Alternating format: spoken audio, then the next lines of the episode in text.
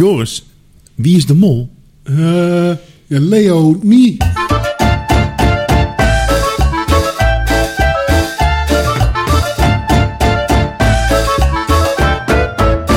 We zijn er weer. We zijn Ja. er weer, yes! God, we zijn niet weggeregend, maar eh, Nou, Ja. dat scheelt niet veel.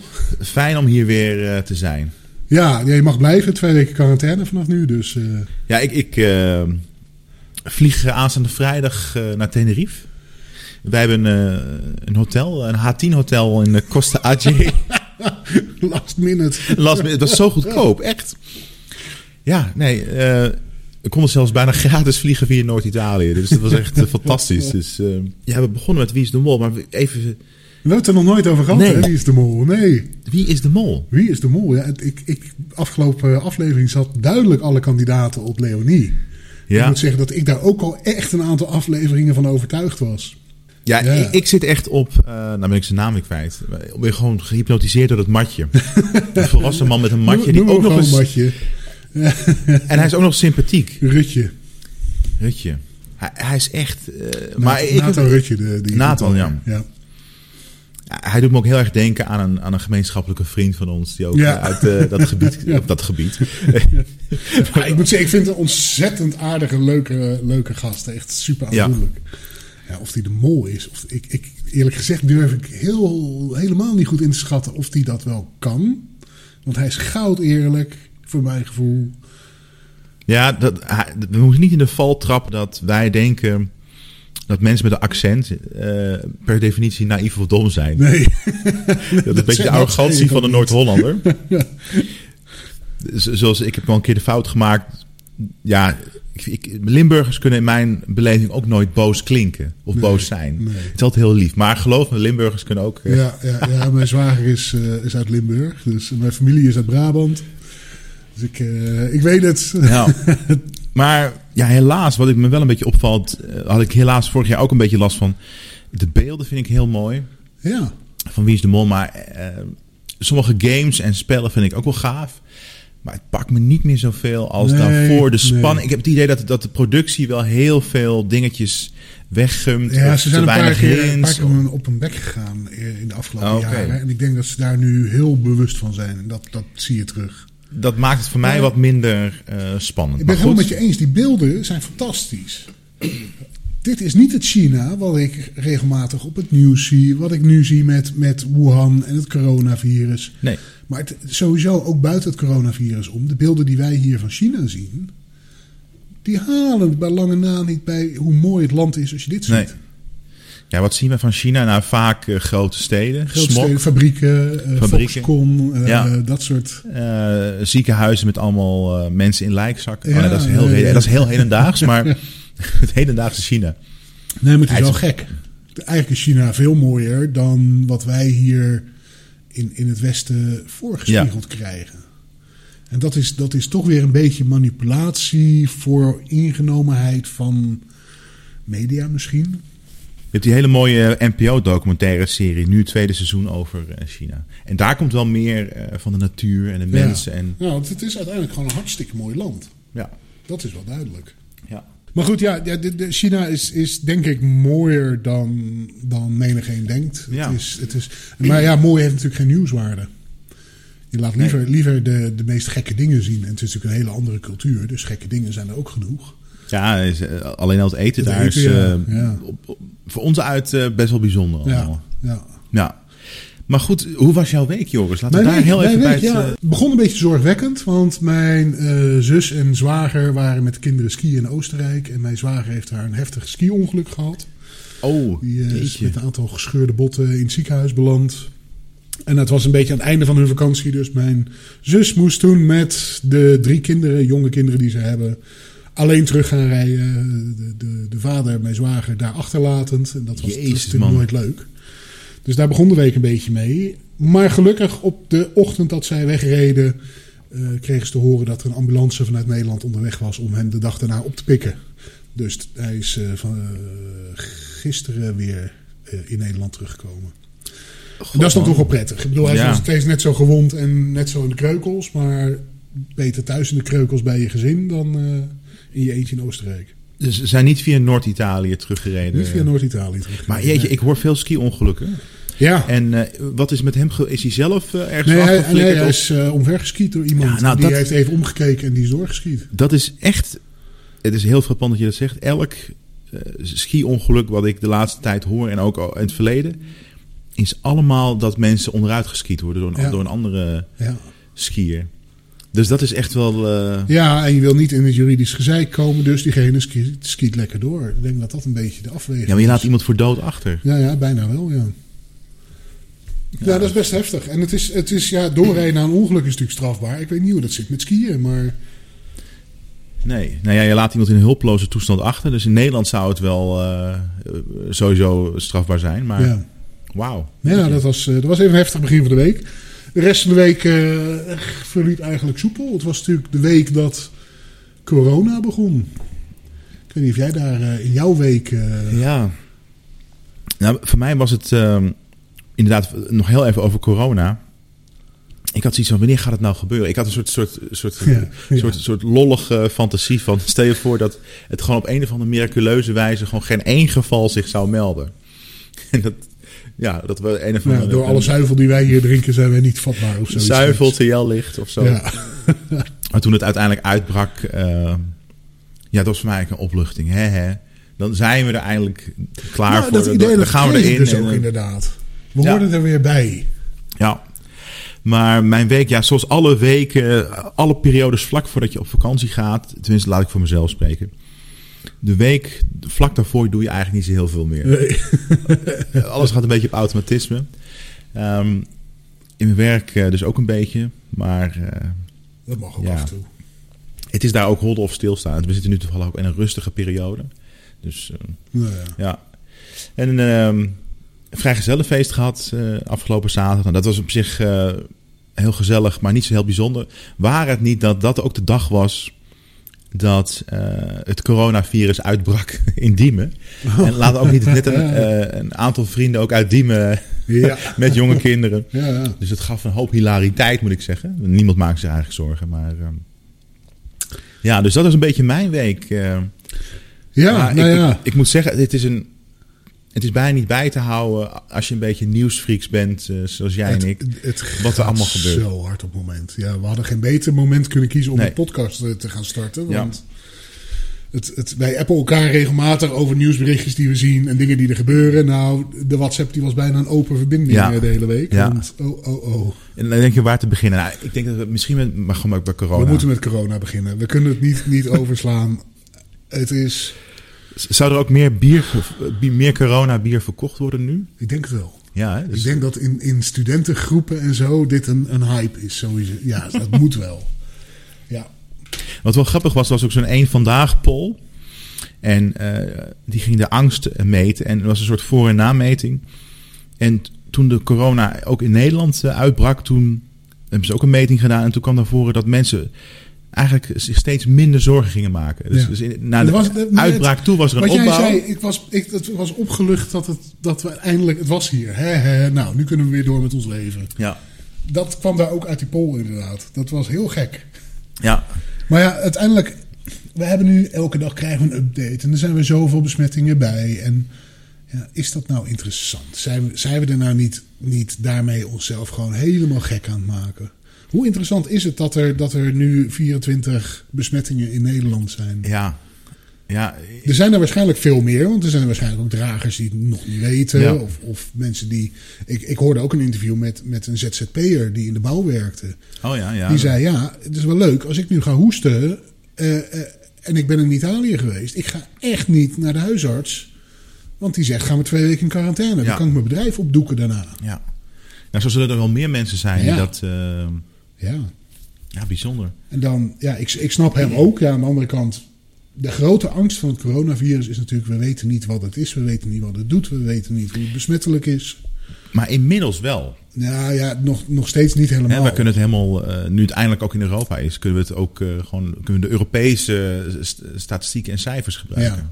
Maar ja, uh, dat ziekenhuis in Gorkum en het Maasstadziekenhuis in Rotterdam, daar hebben patiënten gelegen die niet in de geïnfecteerde zone waren of niet genoeg symptomen hadden om getest te worden. En die hebben daar een week lang gelegen uiteindelijk toch getest en toch corona hebben. Ja, Dus ja, ja is- maar ja, dat we niet kunnen herleiden bij iedereen waar het begonnen is, dat... ehm, En hoe, hoe het zich beetje- verspreidt ja. is, is... Elk land heeft Nou. weer zijn eigen interpretaties.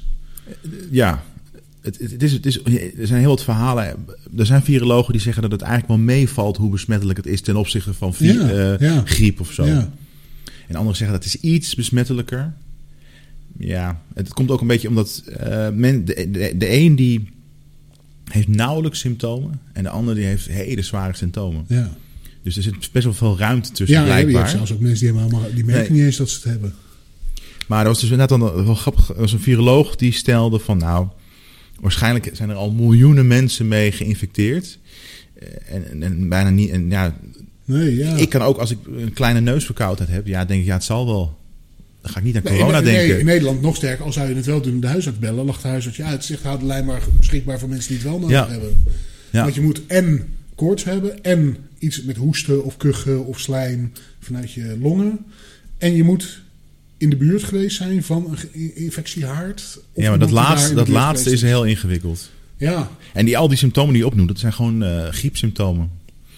Of een stevige bronchitis. Ja, of, ja. eh, ik vond het wel grappig, een van de symptomen was verwardheid.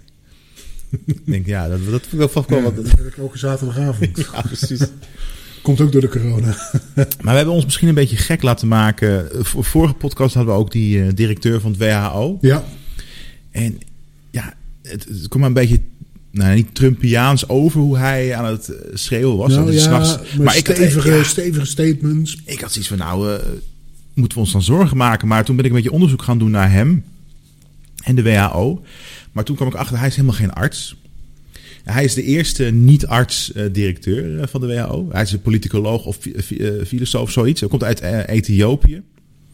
Nou, tot dusver niet eh, heel veel aan de hand. Waar het niet dat eh, de WHO voornamelijk fondsen werft voor eh, Afrikaanse landen, ontwikkelingshulp. Nou, we weten dat ontwikkelingshulp een van de meest corrupte Maar- businessen is. Ja, maar En WHO is toch een adviesorgaan? Nee, ja, dat, dat, dat denken heel veel mensen. Ze hebben advies, maar dat is vooral vanuit ontwikkelingshulp. dus, dus arme landen, hoe kan je betere hygiëne, hoe, hoe richt je een ziekenhuis in, hoe doe je, wat, wat, wat is epidemiologie, allemaal dat soort zaken. Dat, eh, dat, Ja. dat sta ik toch wel aan de kijken, ja. ja, dat- Zeker in zo'n tijd als nu, waar iedereen eigenlijk zweert bij wat, wat eh, World Health Ja, nou, de experts dus niet eigenlijk. Nee, nou ja, goed, nou ik erover nadenk. Ja. RIVM volgt, die, Nee, die totaal trekken niet. hun eigen conclusies. Ja. ja, die hebben ook zoiets van, nou, er is eigenlijk geen reden tot paniek. Nee. Maar ja, er is nog zo'n. Er is wel een soort noodfonds. En dat mag bij een bepaalde klassificatie, een pandemie, mag het uitgekeerd worden. Maar die cijfers en, en het virus, het is telkens geen, geen pandemie. Dus dat, die pot met gelden, dat is echt een heel hoog bedrag. Iets van 700 miljoen eh, dollar. Ja, dat wil de WHO hebben. Ja. Dus hij, hij heeft er zoveel baat bij om zoveel mogelijk eh, hysterie. eh. maar eigenlijk is het een hele kwalijke zaak. Maar goed, ja, we moeten een keer maar heel lang gaan praten over ontwikkelingshulp. Want dat is. Kun je Ja, ook heel veel, ja. Maar hij, ja, het is echt een, weer een geldkwestie. En het, het gevoel. Alles gaat kreeg om geld. ik al Het een gaat beetje- altijd om geld. En ook, ehm, het werd wel opgepikt, zijn eh, persconferentie. Maar ook weer bij geen enkele overheid eh, werd het eigenlijk serieus genomen. Nee, nee. Dus ja. Niet zo serieus als dat je zou denken dat een overheid de world... ja, het is eigenlijk, het wordt niet als een autoriteit gezien in dat opzicht. Zonder daar ook maar enigszins onderzoek in te doen, heb ik eigenlijk eh, WHO als een soort global RIVM neergezet.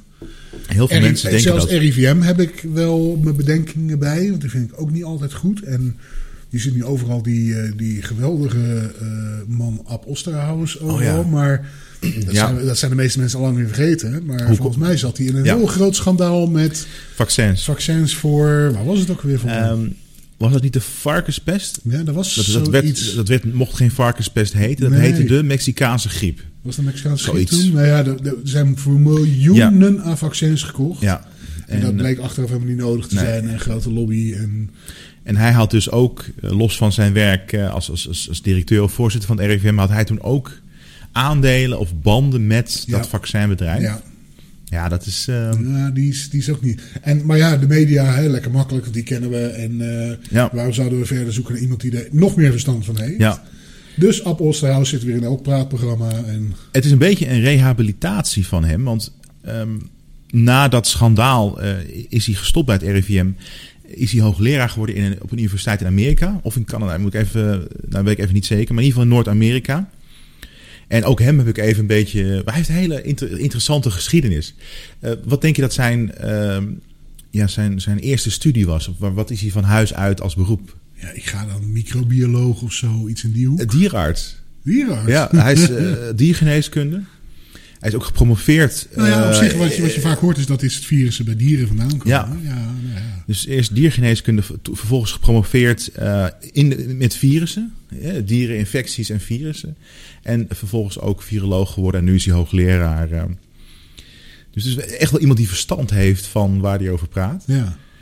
Maar ja, nou ja, dat is misschien... Toch, toch het geld of de, ja, we kunnen daar die banden tussen universiteiten en bedrijven. Ja, nee, ja. we kunnen daar wel eens, wel eens een, een, een special uh, podcast over maken. Want dat verbaast ons keer op keer weer hoe het, het, het bedrijfsleven ver, verwikkeld is in de wetenschap. Ja. Heel veel wetenschappelijke onderzoeken en, en die kosten echt een hoop geld. Want je moet vaak heel veel mensen, heel veel medewerking, ja. Uh, heel veel documentatie. Het duurt heel lang. Dus het kost echt heel veel geld. Uh, dat moet ergens vandaan komen. En van de overheid komt het niet. Dus nee, het enige wat vandaan kan komen is van het bedrijfsleven. Ja. Is het dan nog wel onpartijdig? Ja, dat zie je zeker in de biomedische wetenschappen. En dan zeker in de geneesmiddelkant, de farmacie. Ja, dat is een hele uh, lastige business. Ja. Het is eigenlijk een onethische business. En ik kan me best voorstellen, als jij als onderzoeksinstituut... Dus kijk, zo'n Zo'n zo'n zo'n bedrijf, zo'n zo'n farmaceutisch bedrijf of wat dan ook, die zal nooit vragen als de uitkomst A is om daar zet van te maken. Om het volledig 180 graden te draaien. Nee, dat, dat gaat niet lukken. Maar om een aantal dingen te verdoezelen of een aantal testresultaten te schrappen, waardoor een negatieve uitkomst niet naar voren komt. Ja. Ja, dat gebeurt. En ik zal niet zeggen dat er in elk onderzoek en bij elk bedrijf gebeurt, maar het gebeurt wel. Dat is een hele kwalijke zaak als dat gebeurt. Uh, Zeker als je praat over medicatie, medicijnen. Ja, als jij als onderzoeksinstituut of, anders te horen krijgt van ja, dan gaan wij die 3 miljard die we hebben toegezegd voor volgend jaar niet meer doen. Ja, dan kun jij je onderzoeksinstituut opdoeken. Ik ben uh, in een heel uh, ver verleden artsenbezoeker geweest. En wat, wat het inhoudt is eigenlijk, dan ging je alle, ging, ga je bezoek je artsen vanuit een farmaceutisch bedrijf en dan presenteer je onderzoeksrapporten waaruit blijkt dat de geneesmiddelen van mijn, mijn bedrijf de beste resultaten bij de patiënten. Maar dus ik aan naar de buitenkant toe uh, brachten wij altijd uh, dat, dat de patiënt, het beste van de, voor de patiënt altijd voorop stond. Maar intern was het één grote marketingmachine. Zoveel mogelijk doosjes verkopen. Ja.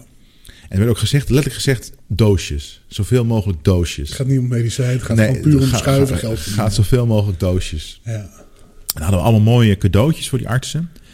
Uh, dus hele mooie uh, witte jassen, hele mooie pennen, echt hele dure, dure cadeaus. Mondkapjes zou nu heel ja. goed uitkomen. ja, dus dat, um, ja, dat was, dat, was, dat was een hele. Ik kon er op een bepaald moment ook niet meer zo goed uh, tegen. Het is een schimmige wereld. Ja. Eigenlijk zou je dan zeggen van de overheid moet dat allemaal weer terugnemen. En niet de commerciële uh, bedrijven. Maar ja, die overheden zijn we ook niet echt fan van. En dan kom je toch nee. weer half in het communisme terecht. Ik denk dat, inderdaad, dat, die regulatie moeten we verre van blijven. Ja. Dat is de doodsteek. Dus, maar ja, wat is dan wel het goede?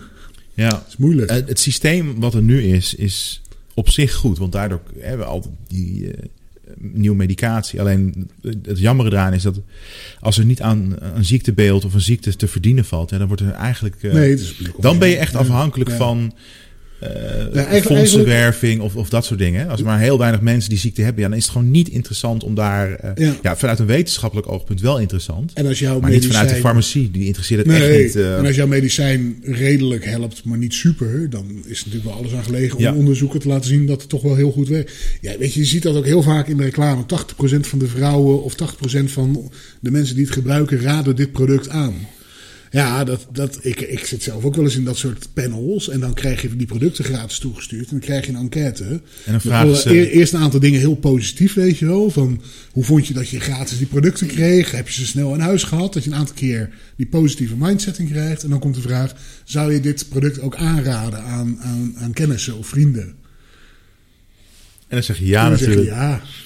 En zo komen ze dus op 87% ja. van onze, onze gebruikers uh, adviseert dit aan. Nou ja, ja jongens. Uh, moet je maar eens bij die uh, vrouwenproducten die dan uh, op de tv zijn als reclame, dus die crèmpjes en dat soort zaken. Dan, dan zie je heel, heel transparant onder, zie je vaak staan van getest op zoveel mensen. en dan, ja. Maar dat, dat, als je dan kijkt, soms is het maar 24 vrouwen. Ja, ja, dus er stelt helemaal niks voor. Denk, nou, dat is geen, dat is geen populatie. Maar dat heel klein, op, ja. op zo licht mogelijk, op een lichte achtergrond, ja. zodat je het nog net ziet, maar eigenlijk niet. En dan denk ik, ja, een meerderheid van 24 vrouwen, hartstikke leuk, maar dat, dat, dat, maar zo word je echt... Ja natuurlijk voor dat soort crèmes is er ook heel, is er weinig regulatie. Het moet niet giftig zijn, maar voor de rest uh, en ik denk, kunnen ze gezegd, bijna alles erover kwijt uh, stellen. Dan, ja. Maar ik denk eerlijk gezegd ook dat er ook een heel groot stuk onderbewustzijn is wat, wat die teksten wel ziet. In ieder geval die grote tekst. 87% raadt dit aan. Ja. Ook al lees je dat niet bewust, ook al zit je niet bewust in reclame te kijken. Ik denk toch dat jouw jouw gezichtsveld dat opslaat en ergens in je hersenen wordt dat geparkeerd. Dus dit is een goed product. Dat, dat soort dingen zijn toch wel smerig, vind ik hoor. Is het niet een. Uh, zou, stel, het, het, zou in Nederland of in Europa um, zich als eerste gemanifesteerd hebben, hè? het, het Wuhan-pest. Ja. Of, of, het coronavirus. of COVID-19. Ja. Nou, dat is ook wel apart dat er ineens een andere naam ontstaat. Hè? Maar goed, dat, maar zouden wij dan net zo heftig reageren als de Chinezen? Of is het een soort cultureel bepaald? hoe, nou, hè, het is natuurlijk een zwaar dictatoriaal communistisch land. Het is een Aziatisch land, dus het is ook een, echt een fundamenteel andere cultuur. Die maatregelen. Ah, kijk, ik kan me voorstellen, in het begin weet je niet waar je mee te maken hebt. Ja. Maar dat weten ze al heel snel wel. Zeker de na, na een maand weet je wel ongeveer waar je mee te maken hebt. Zodra je het geïdentificeerd hebt, dan, dan kom je heel snel achter dat het een corona-variant is. Dan kun je ook wel zien van, nou, de meeste mensen gaan misschien niet dood. Ik vind het zo heftig nou ja, hoe, ze reageren. Het, ja, het punt is natuurlijk dat, dat zo'n regio in China is zo gruwelijk dicht bevolkt. Want in één stad wonen al meer mensen dan, dan in heel Nederland. Ja dat die verspreiding zoveel harder gaat. En mensen leven veel dichter op elkaar. Uh, weet je wel, die fabriekshallen waar mensen uh, rijen aan rijen aan rijen met elkaar aan het werken zijn. Uh, het openbaar vervoer wat ram en ramvol ja, zit. Maar dat, dat is eigenlijk... De schaalgrootte is, is gigantisch ten opzichte van Nederland. Maar het meest dichtbevolkte land sowieso van Europa is Nederland. Jawel, en ja. de top drie van dichtbevolkte ja. landen ter wereld. Ja, kijk, uiteindelijk is het natuurlijk in Italië is de eerste echte uitbraak geweest. Daar zijn ze gewoon de fout in gegaan. Daar hebben ze gewoon een patiënt niet op tijd in quarantaine gezet. En toen heeft zich dat kunnen verspreiden. En dat hebben ze te laat doorgehad. Maar het kan natuurlijk... Ja, hebben ze die patiënt al gevonden eigenlijk? Of? Nee, die patiënt, patient zero volgens mij niet. Ik heb daar niks over gehoord. Het kan natuurlijk ook iemand zijn... ja, kun je het überhaupt terugvinden? Nou. Het heeft een incubatietijd van pakken bij twee weken. Ook daar gaan allerlei wisselingen weer over. Maar goed, laten we uitgaan. Je zou. Uh, Weet jij nog wie jij twee weken geleden gezien hebt? Ja, dat is bijna onmogelijk. Nee. Wat ze eventueel zouden kunnen kijken is. Um, als je ervan uitgaat dat in Wuhan het eerste, de eerste variant was. Kijk, dat virus dat kan zich muteren. Dat is best wel grappig. Weet, weet je hoe dat gaat? De mutatie van de virus? Ik heb me daar nooit bij stilgestaan. Ja, ik, ik, weet dat het, dat het zich muteert, maar... Ja. Nou, jij of ik raken besmet. En um, nou, dat virus gaat zich dan verspreiden door je lichaam. En um, dat virus dat gaat een cel in. Ja. En vervolgens gaat het zichzelf uh, kopiëren en coderen en die cel uit, uitbreken. En dan verspreiden zich nog meer varianten. Ja. Of nog ja. meer uh, kopieën. Maar het komt dus ook voor dat twee van dezelfde stukjes virus in dezelfde cel terechtkomen. En dat noemen ze dan virus-seks. En dan komen dus twee verschillende. Nou, het zijn eigenlijk niet twee verschillende soorten, maar die komen bij elkaar. En dan kan er dus een mutatie ontstaan. Omdat ze samensmelten en een andere, ja. andere samenstelling. Maar als je je in virussen verdiept, het is, het is heel bijzonder. Uh, je kent natuurlijk de evolutie van de evolutietheorie van um, Darwin, hè, dat, dat, dat, dat eigenlijk uh, evolutie toeval is. Ja. Iets werkt wel, iets werkt ja. niet. Maar als je naar virussen gaat kijken, hoe in godsnaam is dat ooit ontstaan? Ja, ja ook, ook door grote getalen en inderdaad ja, mutaties. En, en... Het is gewoon een dood stukje ja, RNA-code. Ja. Met een klein beetje eiwit ja, eromheen. Maar het, het leeft niet bijzonder. van zichzelf. Nee. En, maar als je kijkt hoeveel varianten er zijn Ja. En ook heel veel goede. Gewoon Ja. die, die we Nou, virussen- nou, ja, nou, virussen niet, bacteriën virussen niet. meer. Bacteriën, ja, precies. Ja, Ja, het is apart. Het is, het is een hele bijzondere wereld. En vro- vroeger... eh, we kennen natuurlijk wel wat mensen die ook in die wereld gestudeerd hebben. Eh, ja, de, god, dus dat zeiden leuk, interessant. En, eh, maar wat, wat moet je ermee? Nu ben je tien jaar later. ja. Nee, ja, ik vind het rete interessant Ja. om het allemaal, allemaal te weten. Want het Ja. is natuurlijk een hot topic nu. Maar, maar het is een hot topic, maar ook de biologie van virus. Ik, ik vind het fascinerend. Sowieso van alle micro-organismen. Ja. ja. En eh, ik ben er ook achter gekomen dat je hebt zelfs virussen die planten kunnen eh, besmetten of infesteren. Maar je hebt dus ook virussen die gewoon schimmels eh, infecteren. En je hebt virussen die bacteriën infecteren. en toen dacht nou kom je dan ga je steeds dieper de rabbit hole in. één grote, groot oorlogsgebied eigenlijk. Ja, maar toen dacht ik ook mezelf van, nou, ik, ik, ik kan er gewoon niet over uit dat dat evolutionair zich zo ontstaan, he- eh, zo ontstaan is. Ja, maar als wij eh, als mens evolutionair ontstaan zijn, Klopt. waarom Ja. zou dat dan niet? Ja, het is heel bijzonder. Maar, maar toen ging ik echt denken van, nou, eh, misschien dat ze wel een van de eerste, als een van de eerste er waren. Ja. Want ja, zo- zo'n virus kan zichzelf niet voortbewegen, dus Nee, het moet ja, per toeval. Ja. Maar dan heb je dus ook, ja, als je de evolutie gaat volgen, dan moet iets toevallig heel voordelig zijn. Dus kennelijk moet je toch een virus hebben wat dan eh, op een hele makkelijke manier door een dier opgepikt wordt. Ja. Ja, dat kan, Ja, ja, maar dat ik ook zo frappant die vind. randomness, daar kan ik gewoon niet Ieder- over uit. ieder- Hoe dat, ieder type dier heeft ook zijn eigen soort virussen. Wij mensen hebben Ja. bepaalde virussen, maar die zijn voor honden en voor katten. precies. Katten, katachtige. Ja. Want een kat en een leeuw hebben dan wel weer dezelfde soort virussen. Maar een hond die kan, die kan er niks mee. Wij kunnen dat soort virussen gewoon op ons krijgen, in onze slijmvliezen. En dat heb je ook in fruit. Want, want jij zei iets over, over virus in bananen. Ja, dat is, dat is in dit geval een, een schimmel, de Cavendish banaan. En we hadden eigenlijk, als je de, de geschiedenis van de banaan eh, gaat volgen, is best wel interessant. Er waren veel lekkere bananen, maar die zijn allemaal uitgestorven. Dat is echt, echt heel erg.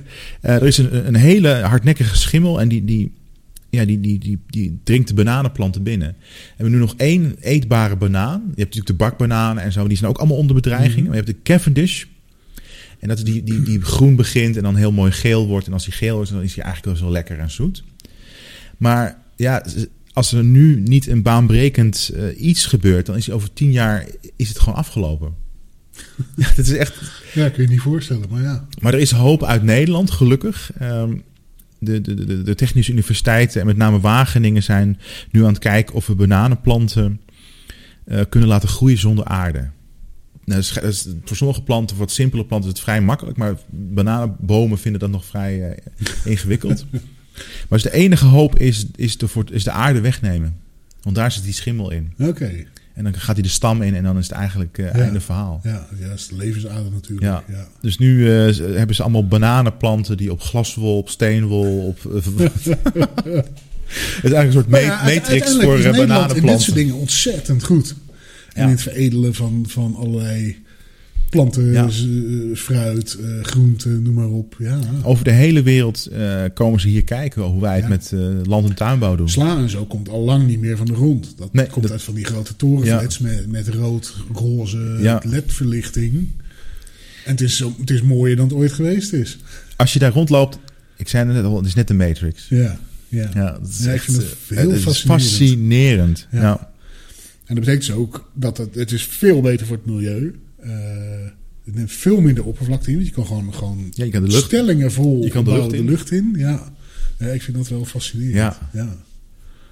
Ja, hopen nieuwe uitvindingen. Wat was er nog meer eh, deze week? Nou ja, vandaag is het eh, eh, eh, grote verkiezingsdag in, eh, in Amerika. Hoe noemen ze dat? Super Tuesday? Super Tuesday. 14 staten mogen naar de. Maar die mogen naar de stembus om. Ik vroeg me dat af. Ik weet niet hoe dat zit. Misschien weet jij dat. Ja, nou, dat, het is een heel bijzonder schouwspel. Er zijn dus ehm, staten waar je inderdaad lid moet zijn van de Democratische Partij. Maar er zijn ook staten waar je gewoon mag stemmen. Ja, maar als jij dan Of van je de nou geen lid bent, dan stem jij toch voor de zwakste Ja, dat, ja, democraat. ja, je mag dus gewoon meestemmen. Ja, ik vind dat heel ik- dat is een beetje een open democratie, hè? Maar ehm, ja, verrassend is wel dat Joe Biden nu uh, aan kop uh, loopt. Ja. Terwijl als je denkt, het is lastig. Ik denk dat het voor hem heel lastig gaat worden. Hij heeft zoveel Biden gaffes, dus hiccups en, en Sleepy Joe wordt hij genoemd. Um, ja, er wordt gezegd, ik weet niet of het waar is, maar uh, sommige mensen herkennen Alzheimer of, of, of bepaalde vormen van dementie. Vroeg ja, hoe oud is die? Ja, hij is 80. Ja, maar het zijn allemaal, het zijn in Amerika altijd oude, blanke mannen over Ja. het algemeen. Obama was echt een uitzondering erin. Noem je wel drie eh, discriminerende dingen? Leeftijd, ge- Ja, maar geslacht en eh Daar komt het etniciteit. in Amerika eigenlijk altijd om neer. Nee, Dat, dat willen Amerikanen graag. Die zien dat toch als de vertrouwde vader. Ja, nou, alle vrouwen, of tenminste vrouwen doen ook gewoon mee aan deze eh, verkiezingen. Eh, In dit geval voor de democraten. Ja, als, als, als het electoraat in meerderheid niet op hun stemt... Ja, dan vind ik ook dat we daar geen probleem van moeten Nee, maken. maar kun je het je voorstellen dat wij hier een, een, een, een lijsttrekker zouden hebben van, van 80 jaar of ouder? Een beetje zo'n chagrijnige oude man. En we, dat, wel, zijn, dat zijn het ja. toch uiteindelijk vaak. we hebben wel hele oude ministers gehad, af Ja. en toe. Af en toe, maar ook niet meer toch in deze 60-plussers, maar eh, nee. Maar in, in Nederland hebben we ook een cultuur van dat oud een beetje... Ja, daar kijken we een beetje op neer. Ja, ja, en dat En- begint al bij 50. Ja, want eigenlijk, daar moeten we echt van af. Daar Want dat, is- vanaf, dat slaat echt nergens op. Nee. Maar in Amerika is dat niet zo. Daar doe je gewoon mee zolang je mee kan doen. En in, in, als je Japan ziet bijvoorbeeld, dan is het zelfs echt een... een dan hebben ze echt bewondering voor je. Ja, ja. En dat, ik vind ook meer van... Ja, die, ik, moet je voorstellen, toen ik tien was, wist ik meer to- dan toen ik vijf was. Maar toen ik twintig was, wist ik ontelbaar veel meer dan toen ik tien was. ja. En nu ben ik veertig, dus nu ben ik wel een beetje op mijn top. Uh, Nee, maar dus- hoor, kan ik je vertellen. It's only down, it's downhill from here. Maar nee, maar ik, dat wil ik maar zeggen dat eh, jeugd is, is, is mooi om naar te kijken. Het is, het is ver- vernieuwend, het is verfrissend, het is spontaan. Het is helemaal heel allemaal voordelen. Maar de wijsheid komt echt met de jaren. Dus ik, ja. ja. En dat is een stukje ervaring, maar dat is ook een stukje rust.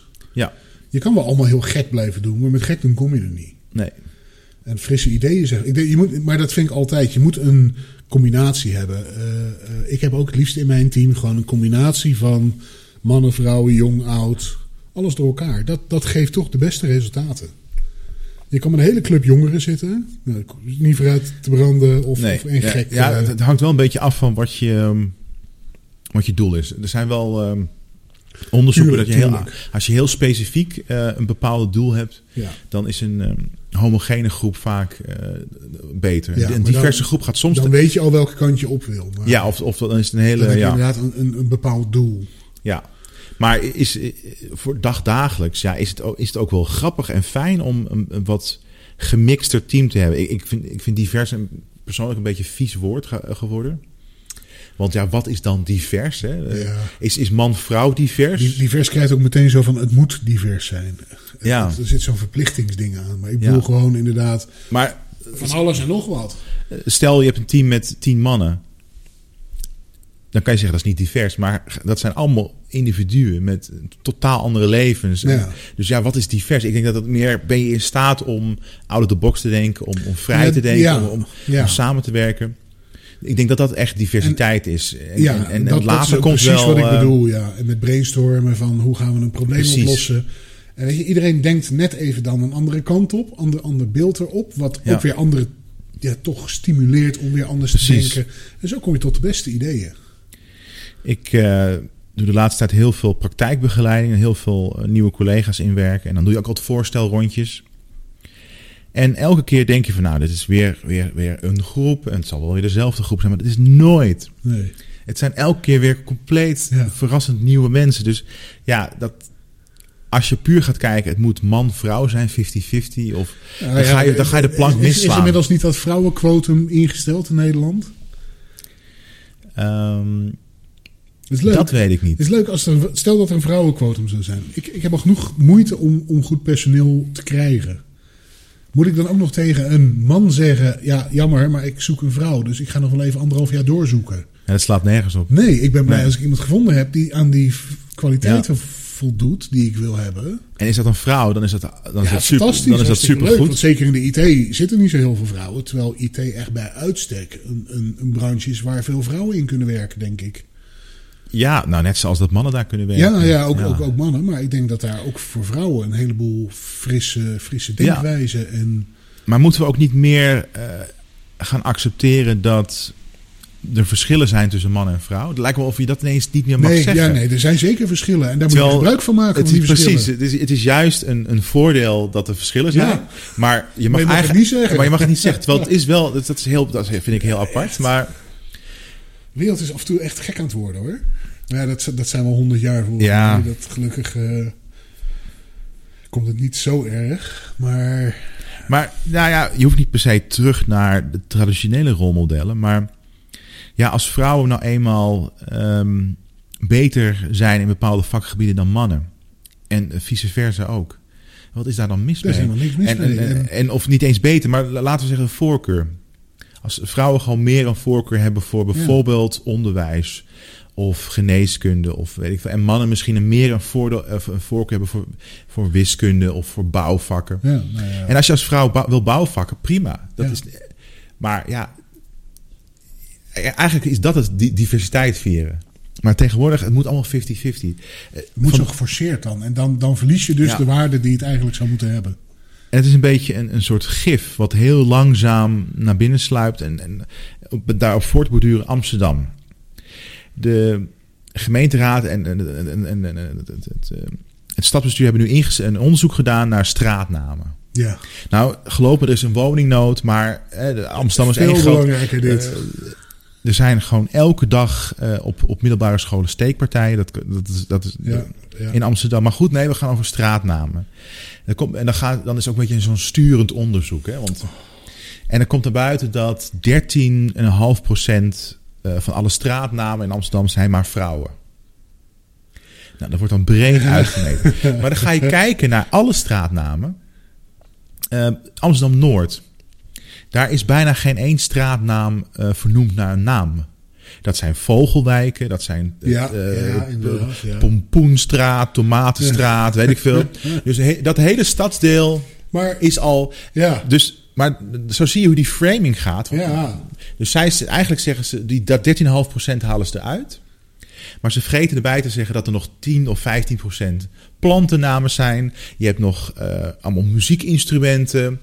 Eh Eiburg heeft allemaal hele... eh, En het is ook best logisch te verklaren, want straatnamen, over het algemeen, pas na je overlijden kun jij Ja. een straatnaam naar jou vernoemd krijgen. Ja, Dus je zit al sowieso pak een beet een jaar of, of 70, 80 in het verleden. Ja. Vaak nog veel meer in het verleden. precies. In die tijd waren de belangrijke hoog, hoogwaardigheidsbekleders, waar toch, hè, die zijn het waard om een straat naar te vernoemen, zij waren gewoon vaak mannen. Ja, Ik wil niet zeggen dat dat goed is, maar dat was wel een feit.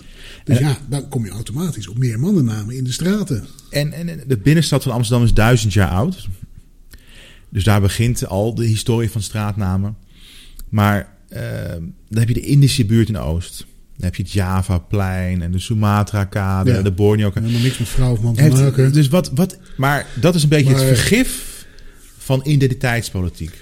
Waar dat het langzaam. Ja, precies. Mensen. Echt, er zijn Ja. belangrijke dingen in, de- in, in de stad, in het land. En dan niet preventief eh, willen fouilleren. Terwijl het in Rotterdam echt een succes is. Hè? Eh, Nee, toch niet. Ja, ik wil het ook niet hoor, want ik wil ook met mijn blaffer over straat kunnen lopen. Ja, precies. En, eh, joh, voor mij mag je me op elke hoek van de straat fouilleren. Ja. Eh, Ja. ja, er wordt dan eh, vanuit eh, de burgemeester Halsema, die zegt dan, nou, dat, het zou dan bepaalde etnisch profileren in de hand werken. Nou, dat is, dat is interessant. Daar kan je over discussiëren Ja. of dat wel of niet zo is. Eh, onderzoek wijst uit dat het wel meevalt. Maar goed, eh, maar stel je hebt een wijk waar, eh, laten we een virtuele wijk nemen, Oud-Zuid. En dan een virtuele populatie. Ja. De wijk bestaat echt, maar laten we zeggen dat 70% daarvan blank is. En 70% van alle slachtoffers van geweldsmisdrijven is ook blank. En dat blijkt 70% van alle daders van verdachten blijkt ook blank te zijn. Stel je zou in dat gebied moeten gaan fouilleren. Op welke populatie ga je dan zitten? Nee, de blanke. Ja. maar dat kan je heel duidelijk aantonen. Ja. Maar ja, eigenlijk, eigenlijk mag dat niet hè, bij fouilleren. Je moet, het moet gewoon random Maar dat is heel simpel. Neem dan gewoon een, een app op de telefoon die gewoon zegt piep, die ga je aanhouden. Piep, die ga je Klopt. aanhouden. Brr, die laat je door. Nou ja, preventief fouilleren is, is, eh, er moet, dat, dat is in de gemeentewet geregeld. Er moet een, een, een gebied zijn waar dan een veiligheidsrisico is. Ja. Dus een wijk. Amsterdam. Ja, maar stel ik ga in, eh, je kan het ook per stadsdeel doen. Stel ik ga in, ik- de, de gemeente en burgemeester Halsma beslist om in Zuidoost te gaan preventief fouilleren. Het meest diverse stadsdeel ter of, eh, van Nederland. Waar je met gemak kan zeggen dat 70% niet eh, van Nederlandse Ja. roots heeft. Ja. Maar, dan kom ik even terug op het vorige punt. Ook de slachtoffers in die wijk is, is, is, is, is 70% of misschien wel 90% is niet. Ja, ja. En de daders ook. Dus moet je niet los, va- los dat helemaal losweken. Moet je gewoon zeggen, we gaan in die wijk iets aan die onveiligheid doen. Want Ja. die mensen die daar wonen zijn gewoon slachtoffer van straatroof, van steekpartijen. En, En- dat is en- weer dat, dat, dat stadsbestuur waar ik echt de kriebels van krijg. Die gaan dus wel straatnamen vernoemen naar, weet ik veel wat, Ja. eh, vrouwen. ja. Terwijl Eiburg heb je trouwens heel veel, eh, Heel veel vrouwen. vrouwennamen. Dus, eh, maar goed. Ja, nee, ik, ik, maar hebben we het over inderdaad. Er zijn, er zijn Ik daar serieuze echt aan. problemen. En wat jij zegt, er zijn ook nog eens heel veel mensen die zijn en slachtoffer en dader. dat kan ook nog. Want als jij een dader bent geweest en jij, zit, jij hebt een, een, een- andere groep tegen in het harnas gejaagd, dan gaan ze jou terugpakken en dan word je misschien wel slachtoffer. Ja. Ja, zo kun je bezig blijven. Ja. En ja, etnisch profileren is natuurlijk. daar- Je moet er wel scherp op blijven. Maar laten we ook niet ons kop in het zand steken. dat het toch wel bepaalde groepen in de samenleving zijn die eh, de criminaliteit plegen. Nou ja, dus, dus, is een extreme oververtegenwoordiging van bepaalde groepen in de criminaliteit. En vroeger kon je nog bepaalde formules daarop loslaten dat het zich een beetje ging verhouden met eh, de meerderheid van de overige. Maar tegenwoordig, het is echt. Nee, en- maar je ik ga- schrikt je echt helemaal Ja, dood. Ja, ik ga ook helemaal niet zeggen dat dat meteen. Het zijn alle Marokkanen, het zijn alle. Nee, nee, maar de- Onzin, dat is, dat is echt onzin. Het zijn groepjes daarin, maar het zijn bepaalde groepen. Ze zijn onder andere Marokkaans, maar er zijn wel meer factoren die ze gezamenlijk hebben, die je bij elkaar op kan tellen. En als je dat dan hebt, zo- zo'n profiel hebt, mag je daar dan niet op profileren als jij gaat, gaat fouilleren op straat? Dat is nou, een gerichte aanpak, zou ik volgens de huidige wet eh, is dat, dat niet de bedoeling. Nee, maar dat vind ik best Het raar. mag wel gestuurd worden aan, ehm, aan, aan dat er heel veel eh, incidenten zijn in een bepaalde wijk, bijvoorbeeld. Ehm, dan, dan kan je gewoon in die wijk dat gaan doen. Alleen de selectie moet, moet ja, een A, Ja, maar je mag dus in principe- random zijn. Maar Er komt, er komt een, een, een oma voorbij met een rollator. Die mag je eigenlijk niet laten lopen, want dat is ook etnisch profileren. ja, nee, dat, dat, is- dat is Maar dat is toch zonde van je tijd als je daar als agent staat? Ja. Ja, maar dat, dat, dat, dat is ook echt onzin inderdaad. Om dan het omaatje waar geen Ja, enkel gevaar Maar ook, dat ook, ook het niet pakken van dat omaatje is etnisch profileren. Je zegt, nou, Ja. die is blank en oud en zal wel niks- doorlopen. Ja. maar dat... Nou ja, hier kunnen we heel lang over doorgaan. Ja, het is... Het is Ik vind het gewoon belangrijk dat we nou eens moeten stoppen met al dat gemekker en gewoon gaan kijken naar. Ja, misschien ben ik wel te, te beta daarvoor, maar gewoon naar de cijfers, Ja. naar de harde wetenschap. En ja, ze zeggen wel eens: facts don't care about feelings. Dat, dat is echt zo. Feiten hebben scheid aan gevoelens. En je hebt inderdaad, en dan kijk ik weer met een IT-blik daarnaar. Je hebt inderdaad allerlei algoritmes die foute conclusies trekken. Dus je moet het algoritme niet een conclusie laten trekken. Je moet het algoritme aanwijzing doen. De politie kan dan fouilleren en die trekt de conclusie. Ja. Als er niks aan de hand is, is niks aan de hand. En, en mag je binnen 30 seconden weer doorlopen. Maar er is nog een ander gif Amsterdam binnengeslopen. En dat is, dat is het messen- en steekpartijen. Ja. ja, niet alleen Amsterdam. Ik begreep dat dat ook ver buiten Amsterdam in allerlei steden... Ja, een paar jaar geleden manifesteerde zich dat in Londen. Waar gewoon elke dag, elke dag hè, worden er tussen de vijf en tien tieners doodgestoken Ja. in Londen. Elke Ja. dag. Ja. En de burgemeester eh Sadiq Khan, ja, dat is, ook, dat is nog erger dan Halsema. Maar die weigert eh, te benoemen waar het aan ligt. Die weigert te benoemen welke groepen dat zijn. Want het zijn allemaal... eh, Ja, nou goed, laten we maar niet te veel in groepen eh, gaan benoemen. Want dan word je al heel snel weggezet als, als een racist. Maar ook in Nederland, het is overduidelijk waar, welke groepen daardoor negatief Ja, beïnvloed worden. En helaas is dat gif ook eh, naar de middelbare school in Amsterdam. En, en, daarbij, daar, daar, ik, ik ben het met je eens. Je wordt heel snel in, in een bepaalde hoek gezet van racistisch. En daar, daar wil ik ook helemaal niet in zitten, want ik vind dat onzin. Het gaat niet om, om de hele groep. Je bent Marokkaan, dus je bent crimineel. Nee. Maar er zijn wel criminelen die Marokkaan zijn. Dat zijn er heel veel. En dat wil helemaal niks zeggen over alle Marokkanen die in Nederland wonen. Maar ondertussen, eigenlijk moet je het omdraaien. Zolang je niet uh, het benoemt, gaan er gewoon kinderen doodgestoken worden. Ja. Wil je dat dan? Nou ja, kijk, kijk, kijk. We weten welke groepen het zijn. Moeten we dan niet ingrijpen om politiek correct te zijn terwijl al die kinderen doodgestoken worden? Ik vind het verschrikkelijk. Als jouw kind is, is het helemaal verschrikkelijk. Ja. En dat kind, dat kan, dat kan uh, Jan Klaas uh, uit Amsterdam-Zuid zijn. Ja. Maar dat kan ook gewoon Ahmed uit Noord zijn. Of, of waar dan ook. Ja. Dat nog sterker. Ik denk, gezien waar, waar de meeste problemen zijn... Dat, dat dat niet eens blanke kinderen zijn die het slachtoffer zijn. Nee, de, de meeste uh, slachtoffers van de steekpartijen zijn uh, Surinaams-Antilliaanse ja. kinderen. Ja. En dat, dat, maar en lijkt mij voor zo'n gemeenschap. Ja, ook is verschrikkelijk. lijkt mij voor zo'n gemeenschap. het is echt verschrikkelijk. Het is echt verschrikkelijk. Het zou je kind maar zijn. Ja. Maar ik heb zoiets van: waar zijn die fucking ouders? Ja, waar... ja die weten het vaak helemaal niet. Nou, ik, ja, laat ik zo zeggen dat het heel lastig is, maar ik heb echt zoiets van waar zijn die ouders? En Abu Talib, de burgemeester van Rotterdam, die had echt een, een goed punt. Die zei, we gaan die ouders beboeten. dat vind ik ook. Hij heeft gewoon gelijk, want je, je, moet 14, 15-jarigen die met een machete op straat lopen. Nee, precies. Die, maar het, ik, had, ik hoopte echt dat het niet naar Nederland zou komen, maar het is toch gebeurd. Ja. Wat je ziet is, het is een soort domino-effect. Het begint uh, in de rap scene met bepaalde drill raps. En je, we hebben natuurlijk achterbuurten in Amsterdam die, die, hebben, die vloggen, die maken ook filmpjes. Tegelijkertijd zijn ze extreem crimineel. Dus het is best wel bijzonder dat dat ook uh, zich manifesteert in social media. Ja, er was zelfs dat die TBS die, uh, die neergeschoten is. Die vlogde gewoon vanuit. Die had daar een wiek, wiek, wietplantage in de TBS-kliniek. iedereen kan gewoon een podcast beginnen. Je mag, ja, je mag helemaal geen telefoon hebben, maar hij had, een, hij had een, een vlog. Ja, dat is echt oh waanzin. God. En die, die, die, die drill raps die... Um, ja, die, die, die bendes concurreren met elkaar. Oh ja, drugshandel, wapenhandel, uh, vrouwenhandel. Want daar praat je over. Het is echt tuig van de richel. Maar los daarvan heb je jongeren, 14, 15-jarigen, die naar die clips kijken. En dat ook wel interessant vinden. Dat kan me ook voorstellen. Het zijn ook best wel creatief, goed in elkaar gezette clips. Maar dat escaleert en heel langzaam uh, ontstaat er een soort wapenwetloop. En wat je nu ziet is de, de, de, de drill rap groeps en de concurrerende bendes die hadden zich al bewapend. Maar nu heb je de andere kinderen, die eigenlijk daar niks mee te maken hebben, die zijn nu zich ook aan het bewapenen, omdat ze doodsbang zijn. Ja. Dus nu zie je ook dat de good guys. De beste raadgever angst. Ja. De wapen te gaan lopen. Die, die, ja. Dus nu loopt, even heel generaal, loopt iedereen met een wapen. Ongeacht of je bij een drill rap zit of niet. Of, ja, en, en dat is wat er dus in Engeland ook uh, gebeurd is. En dat is, nou, dat, het is daar niet gelukt om het terug te draaien nog. Nee, hier zijn we er misschien nog op tijd bij. Als we, als we ingrijpen, maar dan moet er wel ingegrepen worden. Het moet duidelijk gemaakt worden aan die jongeren, dit, dit kan niet. Ja. Dit, dit kost je je leven als je niet uitkijkt. Ja. Letterlijk. Maar ik, ik kon mijn eigen middelbare schoolperiode niet... Uh, er was wel af en toe een vechtpartij of geweld...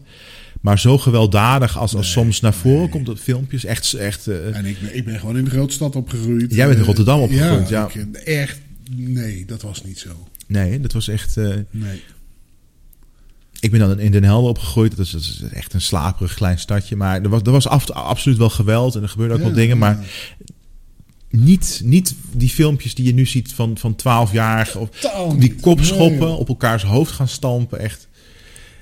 Ja, dat is ook de invloed dus van, van social media. Om dat, om dat containerbegrip maar weer ja. te noemen. Ja. En ik wil niet zeggen dat vroeger alles beter was. Maar tegelijkertijd is de jeugd van tegenwoordig, die generatie, dat, die worden genoemd snowflakes, omdat ze niks kunnen hebben. Ja. Eh, heel snel in een soort uh, safe space moeten. Maar aan de andere kant is het, is, is het best wel lastig. Heel veel heel gewelddadig, zeker in de grote steden. Ja. Ja, ik, sowieso vind ik dat je niet een hele generatie weer over één kam kan scheren. Nee. Net, net, als bevolkingsgroepen, dat, dat is bullshit. Nee, precies. Ze zijn niet allemaal hetzelfde. Nee. Dat, dat, Elk mens is anders. Ja, uh, maar het, het baart wel zorgen. Het, het, ik denk dat ik best bang zou zijn als ik nu uh, op zo'n school zou zitten. Ja. Ja. Ja, en ik- en ja, inderdaad, zeker. wanneer slaat die angst om naar ik neem ook maar een mes mee? Nou ja, dat, dat zie je helaas nu, eh, dat, Ja. dat die wapenwetloop eh, Ja. ontstaan is binnen die drie groepen. Is niet goed. Nee, nou ja, als je, het mee eens zijn. Ja. Ah, toen ik eh, op de middelbare school zat, ehm, had je geen kluiscontroles. nee joh. nee. Ehm, nu gaat de politie gewoon eh, op de middelbare school in Amsterdam. Die gaan de klassen in en er wordt gefouilleerd. Ja. En de tassen worden gecontroleerd, de kluizen worden en er gecontroleerd. worden gewoon, gewoon mensen... Worden me- eh, ma- ja, ma- messen worden gevonden. Ja.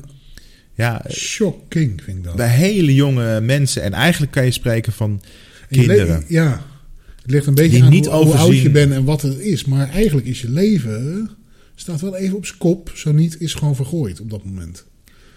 Als jij met een serieus wapen op van school wordt getrokken... Ja, dan ga jij geen ingenieur, doctorandus, eh, politicus, wat, whatever worden hoor. nee, nou ja, de, de kans Misschien- is laag. Misschien toch al niet, maar Nee, precies. Dat- dat- dat- het maakt je leven niet makkelijker. Nee. Laat ik het zo, zo zeggen. Nee, het is echt. ehm, Ja. Maar dat, dat hoort een beetje bij eh, de perfecte storm, waar wij va- wel vaker over praten. Eh, ja, en, en- en- of al die dingen uiteindelijk bij elkaar komen als een of andere vulkaanuitbarsting, ik weet het niet. Maar Het kan. Ja. Ja. het kan. Het hoeft, het hoeft zeker niet. Kans is groter van niet dan van wel. Maar ja, dat soort dingen bouwen zich wel op. Ja. ja. In Amerika is dit natuurlijk ook al jaren een, eh, een, een zorg. Nou ja, goed, veel geweld eh, in de samenleving, helaas. Dat, eh, ja. Nou ja, dat, dat- dan, dan wil ik even een bruggetje maken. Afgelopen twee dagen stonden in het teken van de rechtszaak van die schutter van de tramaanslag, eh, terroristische aanslag in Utrecht. Ja, Gutman T. Die heeft zijn advocaat bespuugd. Die zit eh, continu zit hij van die zoengeluidjes te maken richting eh, de officieren van justitie. Dat zijn dames. Zo'n walgelijk figuur is het. hè? Ja, eh, hij maakt de rechters belachelijk. Zit continu met zijn middelvingers naar de rechter toe. Kun jij je voorstellen? Ik kan, ik kan me überhaupt al niet voorstellen dat ik in een strafzaak voor de rechter zit. Maar stel, ik zit daar. Ik, laten we het simpel houden. Ik heb misschien een keer te hard gereden. Ja, Dan ga ik echt niet mijn, vinger mijn middelvinger opsteken naar de rechter. Ja, dat is ik echt, zou, het eh, zou niet in me opkomen. nee. Ja, Maar dat is een complete waanzin en disrespect naar de Nederlandse maatschappij. ik, ik denk vooral dat laatste. Disrespect naar de maatschappij. Wat, wat, wat moeten we met zo'n type? Ja, ik, ik denk opsluiten, de sleutel weggooien en, en, en dan is het klaar. Ja, maar ja, ja. Ik ben persoonlijk ook heb ik echt wel bezwaren tegen bijvoorbeeld het huidige TBS-systeem. Ja, ja zeker. Nou goed, we hebben het gezien eh, met eh, Danny, de vlogger. Ja. Met, met ja, gigantische ook messen. kijk, kijk naar de gevangenis in Zaandam, waar meer feestjes zijn dan Ja. wij in ons leven naartoe gegaan Ja. zijn. eh. Ja, dat hoor je ook over jeugdinstellingen. ja. Dat, dat, dat eh, daar iedereen ontmaagd wordt en voor het eerst drugs gebruikt. ja. Ik denk, ja, lekker dan, Eh, voor minderjarigen. Ja, Maar die Gutman Tames... Ja, er werd ook gezegd van... nou, nou, hij, eh, hij is zwak begaafd of hij heeft een Ja, stoornis. maar dat is altijd. Hè? Ja, Ja, misschien maar- moet je ook een zwak begaafd zijn om dit te doen, maar Ja, nou, maar, maar ik, ik, heb, toen, ik, ik, zat vind dat toen- niet verzachtend. Nee, ik ook niet. Ik zat er dus vanmiddag over na te denken. En denk van ja, maar is het niet een, een verschrikkelijke klap in het gezicht voor iedereen die zwak begaafd is, die, die dat allemaal niet doet? Ja, Die gewoon iets van Ja. zijn leven probeert te maken. En ook mensen met persoonlijkheidsstoornissen of wat dan ook, die zich gewoon, die lijden onder hun aandoening. Maar die maken wel het beste van en hun leven. begaafd aan mijn, aan mijn reet. Hij laat mensen eh, eh, eh, gewoon de tram uitvluchten om Ja. ze daarna in hun rug neer Ja. te kunnen schieten. Nee, je, je praat helemaal niet over een stoornis, naar mijn mening. Je praat eigenlijk over kwaadaardigheid. Ja, slecht mens. En, en dat kan. Eh, ja, dat kan, dat kan, kan correlatie zijn, maar eh, ik vind het geen ja, casualiteit. Geloof, geloof zit daar natuurlijk een, een heel, Ja. heel groot deel Ja. in. En Kijk, en iemand kan inderdaad eh, een heleboel dingen zijn, maar dat is geen excuus. kijk, je hebt, je, hebt, je hebt altijd gek in de samenleving. En, en met het bezuinigen op de, de psychiatrische zorg zien het een stuk meer. Ja, dat is zorgwekkend. Die heb je aan alle kanten, alle soorten, alle types, alle maten. eh, Ja. Maar dit is disrespect. En ik, ik kan me daar ook Ja. nog, ik, wil ik ook nog aan toevoegen. Die, eh, ik weet niet, was het par- parlementaire enquête over die financiering van gebedshuizen. Ja, van, Waar die voorzitter van die moskee eh, Nederland. Het was ook keiharde disrespect. Hou, je, haal toch eens op.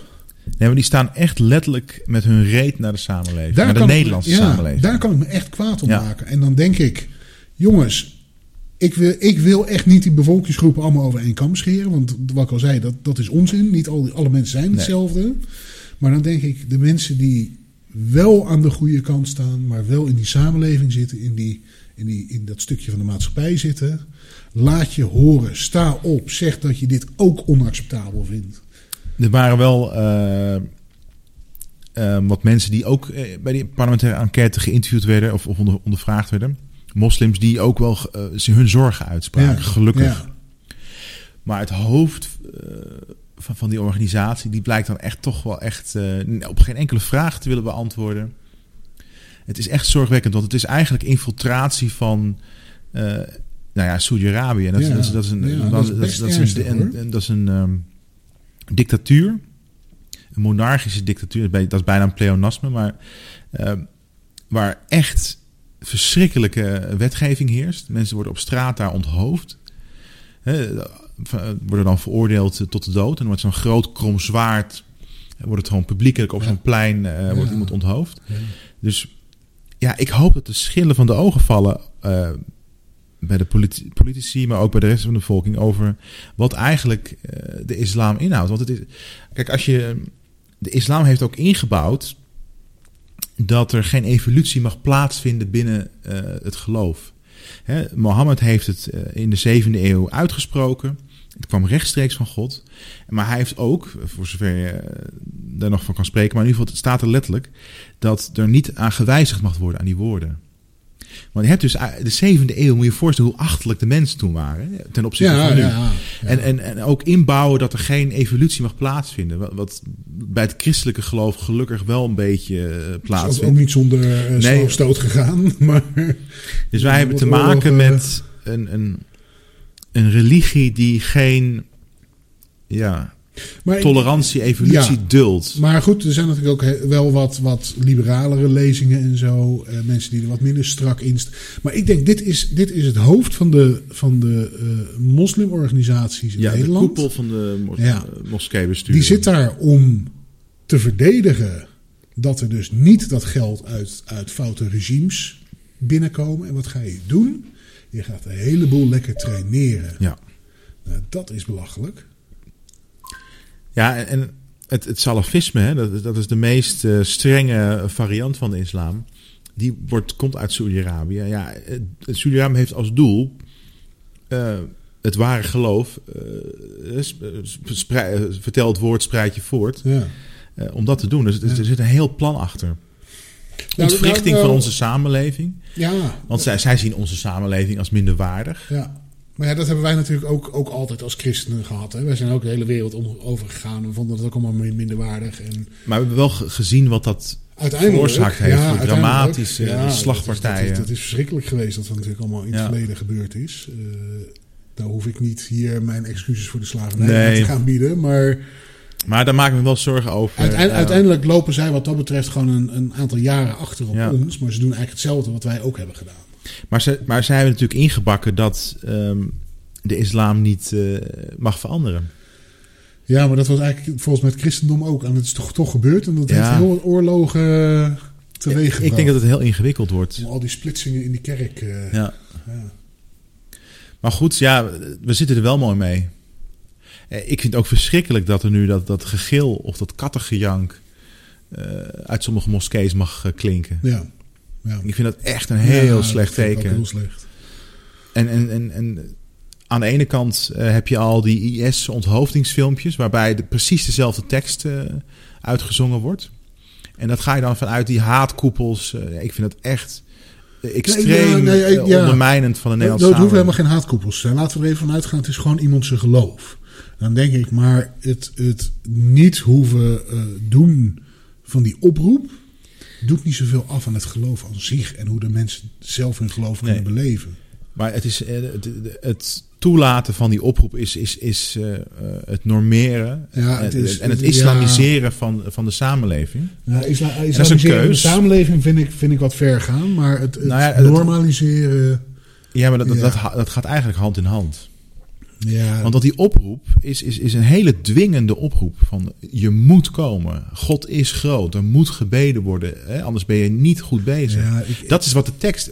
Dat Ja, gaat via. Maar, Maar, dat, dat, maar dat is altijd met dat soort teksten. Het is, het is op allerlei niveaus te interpreteren. Er zullen maar- ook, ook gematigde mensen zijn die zeggen nee. als je Arabisch kan, dan, weet, je- dan hoor je precies wat, wat ze zeggen. Ja, maar de interpretatie is anders. Omdat het dus ook oude teksten zijn. Dat is, dat is met alle geloven zo. En je, je kan dat ik vind, het, ik, vind hoe het, wil. ik vind het nogal wat wat ze maar roepen. afgezien van wat ze roepen en hoe ze het roepen. Ik denk het voegt niks toe aan hoe die mensen hun geloof beleven. Die mensen die weten van, die hoeven niet opgeroepen te worden om hun geloof te beleven. Dat Ja, weten ze. Klopt, maar dat, Vroeger was dat een ander verhaal. Toen staat- had je geen tijd en horloges. het staat ook eh, eh, eh, in de geschriften dat het zo moet gebeuren. Ja, maar goed, dat, dat is dus inderdaad er op een andere En ze manier toorden omgaan. daar, ja. Ja. ja. Maar ja, nogmaals, ik, ik vind er is. Er gebeurt van alles. En het, het is zoals altijd een, een klein groepje die het verpest voor de grote meerderheid. Maar ik, wat ik gewoon mis in dat verhaal is die grote meerderheid. Laat eens horen dat wat, er nu, wat die Gutman T heeft gedaan. En hoe hij daar in de rechtszaal zit. En hoe die voorzitter van moskeeën. Misschien moet je wel zeggen van ik wil die voorzitter niet meer bij die moskeeën hebben. Of, Of, ik ze, wil daar niet bij horen en ik richt mijn eigen club op. of ze zijn het ermee eens. Ja, Of, ze zei, of je bent Dat- het dat mee kan eens. natuurlijk Ja, ook, hè. Maar dat, dat is dus vaak niet zo. Nee, er merendeel was, is het daar echt niet mee eens. er was wel een groot onderzoek gedaan onder Turken in Nederland. En een van de vragen was: ehm, zou je bereid zijn om geweld eh, tegen de Nederlandse samenleving te doen als je geloof eh, bedreigd zou Ja. worden? En dat was er kwam iets van eh, 90 procent. Ja, ja, ja, maar ja, dat vind ik allemaal. Weet je, we hebben het al gehad over onderzoeken. Nee, maar het, het zegt. Het, het, Het, het, dat soort onderzoeken kun je ook onder Nederlanders houden. ik ben niet naïef over wat de islam over de hele wereld eh, veroorzaakt. En, en hoe, hoe dat. Daar ben ik ook niet naïef over. Maar En ik denk wel dat dat we het niet- christendom hetzelfde heeft gedaan. Ja, maar het heeft geen En- zin om, om te vergelijken eh, als het niet actueel meer is. Dus dan zou je, dat is een, in, in, in- dat is, dat is een, een beetje Nou, dat semantische vind ik- dat vind ik- discussie. Ik vind dan een, wel een beetje de pot verwijt de ketel. Aan de andere kant trek lering uit wat de fouten die wij al hebben gemaakt. ja, maar dat, dat, En dat mis ik dus nog. dat, dat, dat, zul je nooit krijgen bij eh, Nee. de islam. Ja, maar we hebben, we, hebben, we hebben nu geen christenen ehm, die eh, eh, bij Charlie Hebdo naar binnen rennen en iedereen doodschieten. Dat, dat, dat doen christenen niet, of Nee, joden, nee, of hindoes. Nee, dat zijn de meer. moslims. Ja. En zo kan ik ook eh, met een vrachtwagen bij Nice door een menigte rijden. Nee, dat zijn moslims. Nee, dat ben ik niet met je eens. Het zijn Dus- niet de moslims. Nee, maar Degene die het doen zijn moslim. Het heeft dat, is, geen- dat is anders. Hè? het, heeft geen zin om te zeggen, ja, eh 500 jaar geleden hadden we kruistochten. Nee, dat nu, de actualiteit van nu, is Eens. echt de zorgpunt. Maar de, de benadering is, is net, net dat nuanceverschil. Het zijn niet de moslims die dat doen. Nee, het zijn moslims die dat doen. En ik mis dus de moslims die zeggen: wij zijn het hier niet mee eens. Ja, maar waarschijnlijk ze er wel dan. Ja, nee, maar die weet ik zeker. Want ik, Of het is een kleine groep. Of, Ik ken, ik ken ook wel aardig wat moslims die, die inderdaad gewoon zeggen: ik ben het er niet mee eens. Dat is En- totaal niet de wereld waar zij in leven. en waarom moeten wij van hun iets horen? Terwijl het voor ons al zo klaar is een klontje. Omdat zij daar in, in, in, dat, in, ja, in, in die bevolkingsgroep zitten, in, in, in die bubbel zitten, in die islamhoek zitten. Wij niet. Ja, wij kunnen van alles roepen, dat interesseert ze helemaal niks. Nee, Maar maar als het vanuit wij- eigen gelederen een keer komt en daar inderdaad andere mensen neergezet worden op belangrijke plaatsen, omdat de meerderheid dat wil, ik denk daar dat zouden ze ja, stappen mee maken hoor. dan, dan denk ik niet dat jij helemaal begrijpt wat de islam voor religie is. En, en Ja, nee, dat, jawel, dat denk ik wel. Maar ik, ik kijk dat- er anders naar. Dat tolereer... Ja. En, en ik kijk er anders naar, omdat het christendom was vroeger ook zo. En ook dat, daar is op een gegeven moment ook die, die scheuring Ja, geweest het en die verandering geweest. Echt appels met peren vergelijken. Ja, daar ben ik niet mee eens. En zeker eh, het, ge- het gewelddadige christen, christengebeuren. ehm dan praat je over honderden jaren geleden. Ja. En, en nu is de meest moderne beschaving, eh, voor zover wij weten, die er ooit geweest is. Zelfs als je het vergelijkt met eh Egypte, wat dan ook. Al die beschavingen die zijn belangen naar niet zo modern als nu. Ja, maar daar, daar heb ik het niet over. Dat, dat geloof ik allemaal wel. En je ziet gewoon dat die groep, een bepaalde groep en dat bepaalde mensen daaruit dit doen.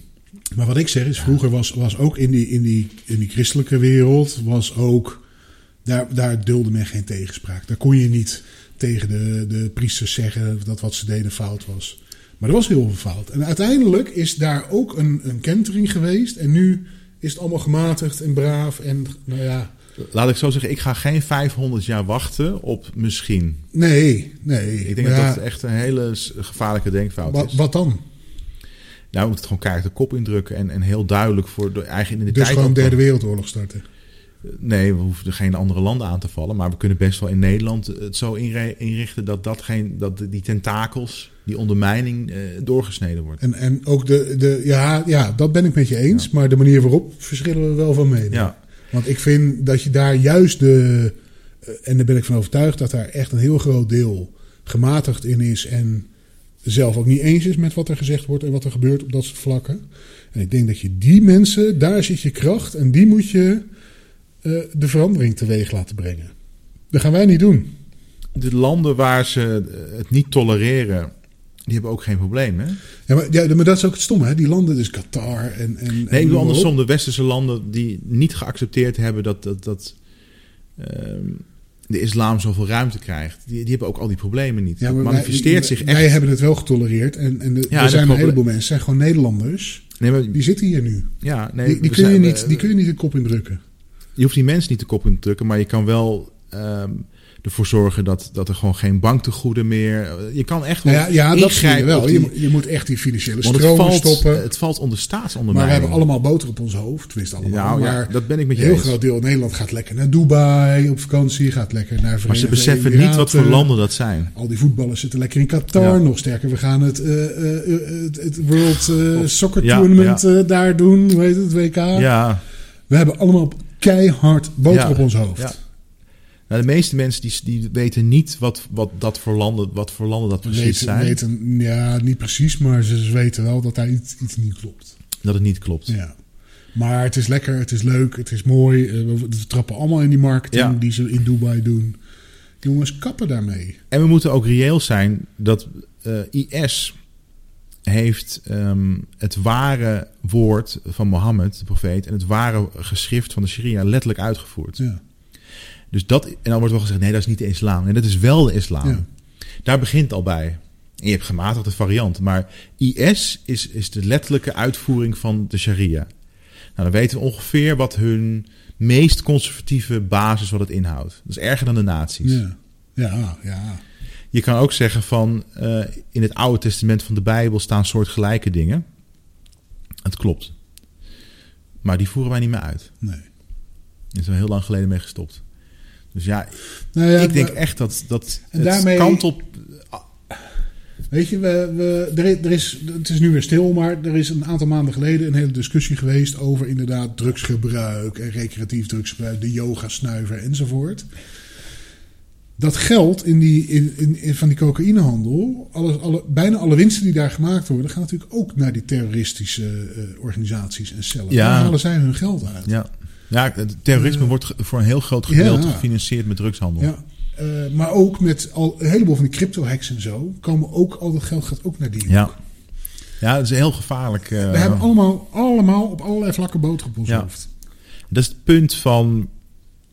Het is heerlijk om in een open, vrije samenleving um, te leven, maar het is een paradijs voor criminelen, een paradijs voor terroristen. Ja, hoe opener, hoe, hoe makkelijker en hoe beter en hoe aantrekkelijker. Ja. Dus misschien moeten we dat ook wel herevalueren van hoe, hoe kunnen we toch een fijne open samenleving hebben zonder dat we bedreigingen daar, daar eh, zo de kans geven. Ja, en zonder dat je daarmee uh, gewoon je bevolking helemaal afknijpt. Want nogmaals, je moet niet ja. een Chinese dictatuurachtige constructie gaan krijgen. Nee. Want het is geen dictatuur, maar oh ja, toch wel. Ja, ja. en we, we hebben allemaal de social score en we letten op je. En wij bepalen wel even wat jij uh, gaat doen. Ja. ja je ziet nu um, dat er inmiddels zoveel um, allochtonen in Nederland wonen. Dat ze ook een eigen politieke partij, Denk bijvoorbeeld, of bijeen, moet je je voorstellen, onze democratie is, is, is, is zo sterk als, als de wil van het volk. Als je twee keer twee derde meerderheid hebt in Nederland, kan je gewoon de democratie afschaffen. Ja, ja.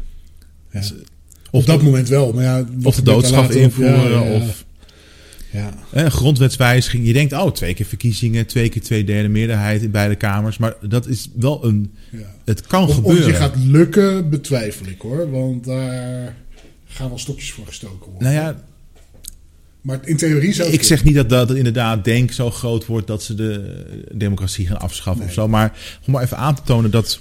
Nee, maar je gaat dan ook even voorbij aan de buitenlandpolitiek. Er gaan natuurlijk allerlei buitenlandpolitiek lobby's en, en waarschuwingen. En... Maar los van al die buitenlandse politiek. Als je twee keer twee derde meerderheid besluit dat het buitenland er niet toe doet, is het ook klaar. Ja. Je kan, nee, maar het is echt letterlijk. De vraag is of ze dat gaan doen. Dan gaan ze je boycotten, dan gaat je land kapot, is er geen geld meer, gaat de bevolking tegen je in. Dat, dat is niet zo makkelijk. Daar, komt een hele ketting, in theorie mogelijk, in de praktijk is het echt wel heel moeilijk. Ja, nou ja, ik, ik, maar ja, aan de andere kant, het zijn Nederlanders, het zijn mensen die gewoon stemrecht hebben.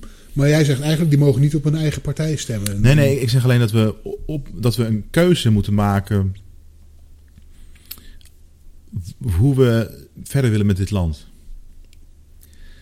Want ja, heel Afrika wil hierheen. Uh, ja, nou ja, dus er zijn ja, echt fundamentele.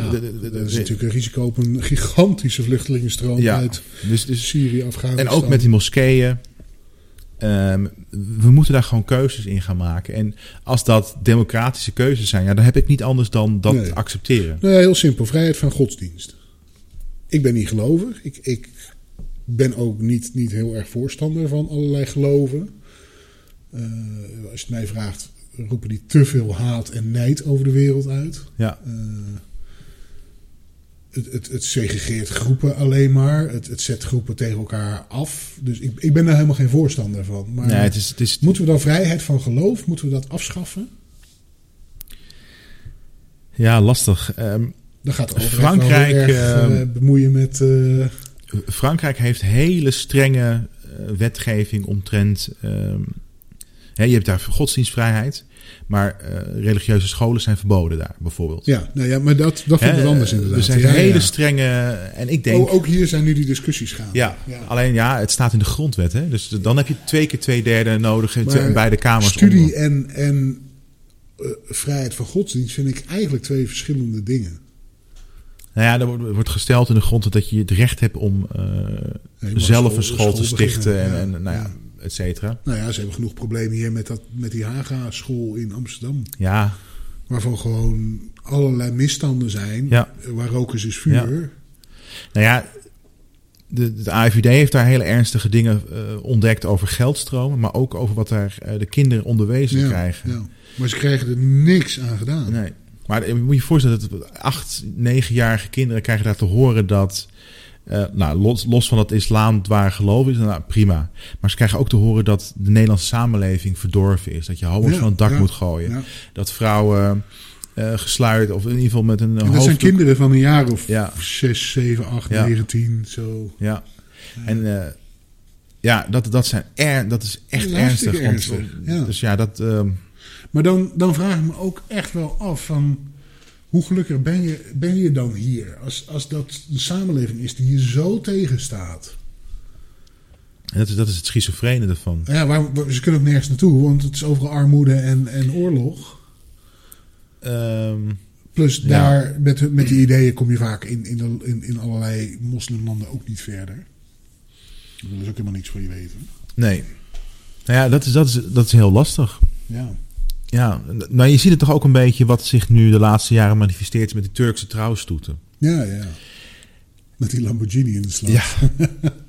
en je ziet nu dat de media een soort censuur toepast van het, het wordt trouwstoet genoemd. Nou ja, ja, ja feitelijk klopt dat. Ja. Het is gewoon een trouwstoet. Maar, maar niet, ze, niet als jij en of ik gaan trouwen hoor.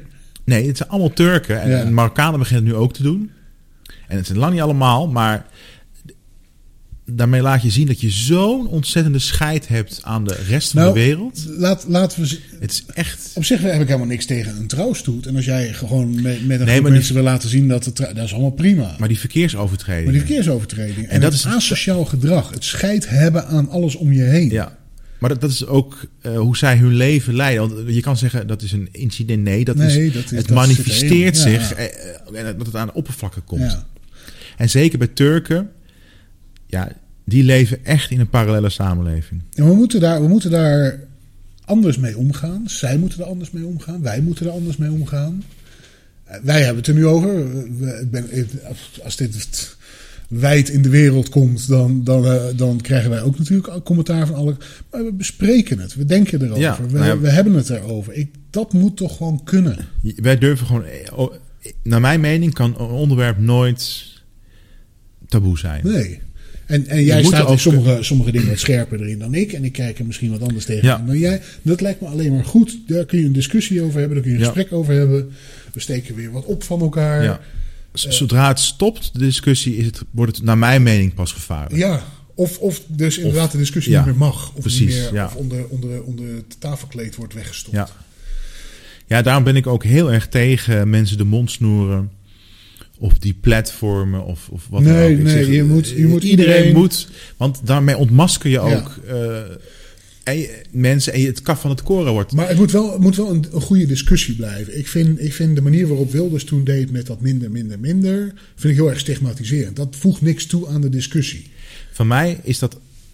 oh, Ik eh, vond het ook niet helemaal ehm, handig of logisch. en Ook wel smakeloos, wat dan ook. Maar ik vind wel dat dit mag. Dat, Hij mag het wel dat zeggen. echt dat vind, ik, te- dat ja. vind ik wel. Maar het, in, Net in het ze- verhaal, het voegt niks toe aan het verhaal. Dat is gewoon bullshit. Het is stemmingmakerij. Het is eh, weer even lekker met je gezicht in de media komen. Ja. En al- als je gaat, gaat uitrekenen hoeveel uren media-aandacht hij daarmee intussen gehad heeft, dat is gigantisch.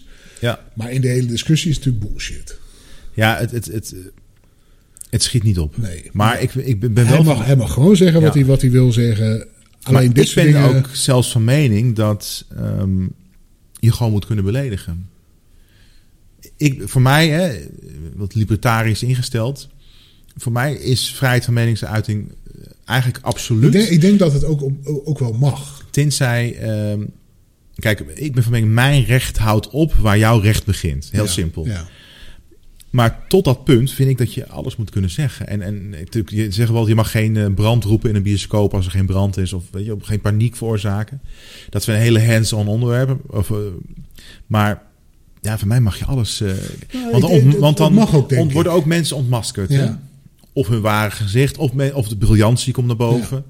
Maar in Nederland hebben we echt een handje van. Al heel snel mag iets niet gezegd worden. Ja, Of ik denk van ja, dat schiet. De vraag is alleen, Of schiet, schiet er wat mee op als je, als je alles maar mag zeggen en gaat zeggen. Ik denk dat het ook juridisch gezien mag, mag het wel. Je mag iemand gewoon beledigen. Je Ja. mag zeggen wat je vindt. Nou ja, je hebt bijvoorbeeld, eh, dat is wel een grappige discussie die vaak naar boven komt. Mensen die de holocaust ontkennen. Dat, dat, dat, dat, Ja. dat is heel waanzinnig, hè? Ja. Dat, dat, dat, dat kan je gewoon niet bij. Maar mag iemand dat dan doen, ja of nee? Ik, ik heb er een tijd over nagedacht van ja... Stel je s- snoert iemand de mond, want hij, diegene verkondigt iets wat weerzinwekkend, walgelijk en, en gewoon onwaar is.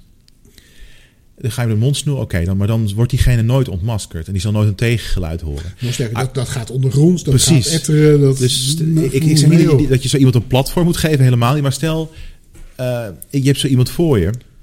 Ja, laat diegene dan maar eens uitleggen eh, waarom de holocaust Ja. niet plaats heeft gevonden. Nou ja. en dan wordt diegene volledig je, ontmaskerd. het, het, het, in, in hetzelfde straatje zitten een beetje allerlei complotdenkers. Maar er zijn ook wel complotdenkers geweest, complottheorieën geweest, die achteraf gewoon waar bleken Ja. te zijn. ja, nou, dus je dat, ontmaskert ook wel dingen. Nou wil ik niet zeggen dat dat met die holocaust Nee, nee. enigszins ermee te maken wij heeft. zijn over eens dat de holocaust dat ontkennen is, is Maar walgelijk. laat die mensen het maar, Maar- zeggen. Maar laat ze het ook maar beargumenteren. ja, en, En, dan, want precies, dat daar, want de volgende stap is je laat ze beargumenteren. En dan, kom je er, dan worden ze echt ontmaskerd Ja. als, als waanzinnigen. Want dan kan ik gewoon zeggen van wacht even, maar die, wat jij nu zegt, dat vind ik echt. Dat vind ik gewoon- hetzelfde met, met al die 9-11 complottheorieën en die chemtrails van vliegtuigen. Ja, Je, je weet gewoon waar het vandaan komt. En het Ja. is gewoon duidelijk dat wat, wat de wetenschappelijke achtergrond Ja. is. En je denkt, ja, mooi verhaal op een verjaardag, maar daar houdt het wel mee op. Toch is er een, toch is er een gebouw bij 9-11 wat, wat niet klopt. Ja, maar je weet, Los je weet niet wat er allemaal precies Nee. gebeurt. Misschien is er ook wel iets anders gebeurd Ja. waar we helemaal geen weet van Nee, hebben. maar eh, ja. Maar dat dat, dat dat een complottheorie is, nou, het zal me benieuwen. Area 51 was ook zo'n eh, ding. Ja. Nou, alles is boven water en er is helemaal niks. eh. Nou ja, soms, soms ontmasker ik... Ja, nou, daardoor ontmasker je dingen, maar er komen ook dingen naar boven. ja. Gelukkig hebben wij Ja. het, eh, het WOB-verzoek in Nederland. eh, Ja. waarbij de gemeente Amsterdam zelfs het logo en het adres van de gemeente Amsterdam wegstreept. Omdat het geheime informatie is. dat stond vandaag in de krant. Oh mijn god. Ik heb, oh, dit is echt af en toe. Wij zijn echt, echt Noord-Korea aan de Ja, baas hoor. ja die, eh, Nu WOP-verzoek nog, nog één ding wat, wat ik ook wel even wil noemen. En dat was uh, afgelopen zondag, bij Zondag met Lubach. Die, dat ging over de bezuinigingen in de sociale advocatuur. Dus, dus oh ja, ja. als jij niet voldoende geld hebt voor een advocaat, maar je hebt bijvoorbeeld wel, uh, je ligt overhoop met de gemeente of met een leverancier of wat dan ook, ja. je kan dan een advocaat toegewezen krijgen. Uh, de staat betaalt dat. Die advocaat die krijgt daar een bepaald bedrag per soort zaak voor. Teven, oh ja. die van de bonnetjes, Fredje, en, uh, Fredje hij, hij woont hier om de hoek. Nou, die heeft dus, die wilde in zijn tijd dat hij uh, was staatssecretaris of ja, staatssecretaris. Hij is, hij is, nooit minister geworden van, uh, van uh, justitie. Hij wilde hij wel wilde, minister worden, maar hij wilde streng, strenger straffen, ja. zwaarder straffen. dat was in het kabinet waar ook de PvdA zat. De PvdA zag dat niet zo zitten. Wat doet Fredje? Fredje denkt, nou dan ga ik het gewoon via de achterdeur ga ik mijn zin krijgen. Die gaat dus die en dat heeft hij ook letterlijk zo aan een journalist van ik weet niet welke krant gezegd. Ik heb het stuk naast okay. te lezen. Die heeft het letterlijk tegen een journalist gezegd: van ik. Uh, als, als het me niet via de voordeur lukt, ga ik het via de achterdeur doen. Dan ga ik gewoon zorgen dat sociale advocatuur minder geld krijgt. Want iemand die minder goed verdedigd wordt, die krijgt vanzelf een zwaardere straf. Dat, dat is wel een. Oh, dit is. Ja.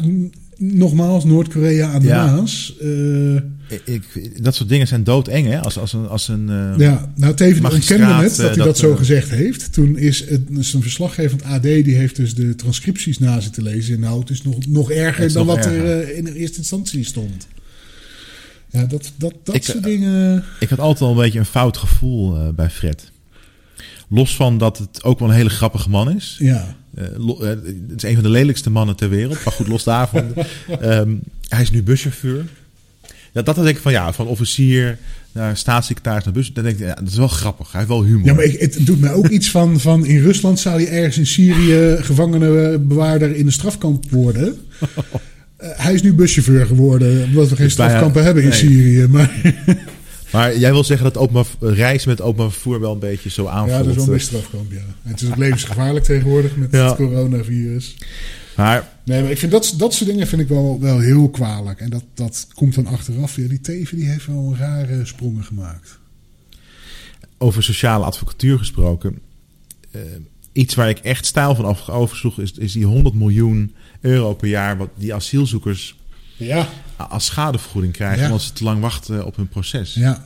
En dat is een hele, hele business geworden. Een hele markt is ja, dat geworden. 100 miljoen. Die krijgen dus gewoon een, een standaard sta- schadevergoeding van de Nederlandse overheid. Omdat hun zaak, of ze hier asiel krijgen, ja of nee, te lang duurt. Ja, die doorlooptijden. Daar, dat zijn dus die bussen vol met bijvoorbeeld Moldaviërs. Die komen Ja. gewoon met georganiseerde busreizen, in luxe touringcars.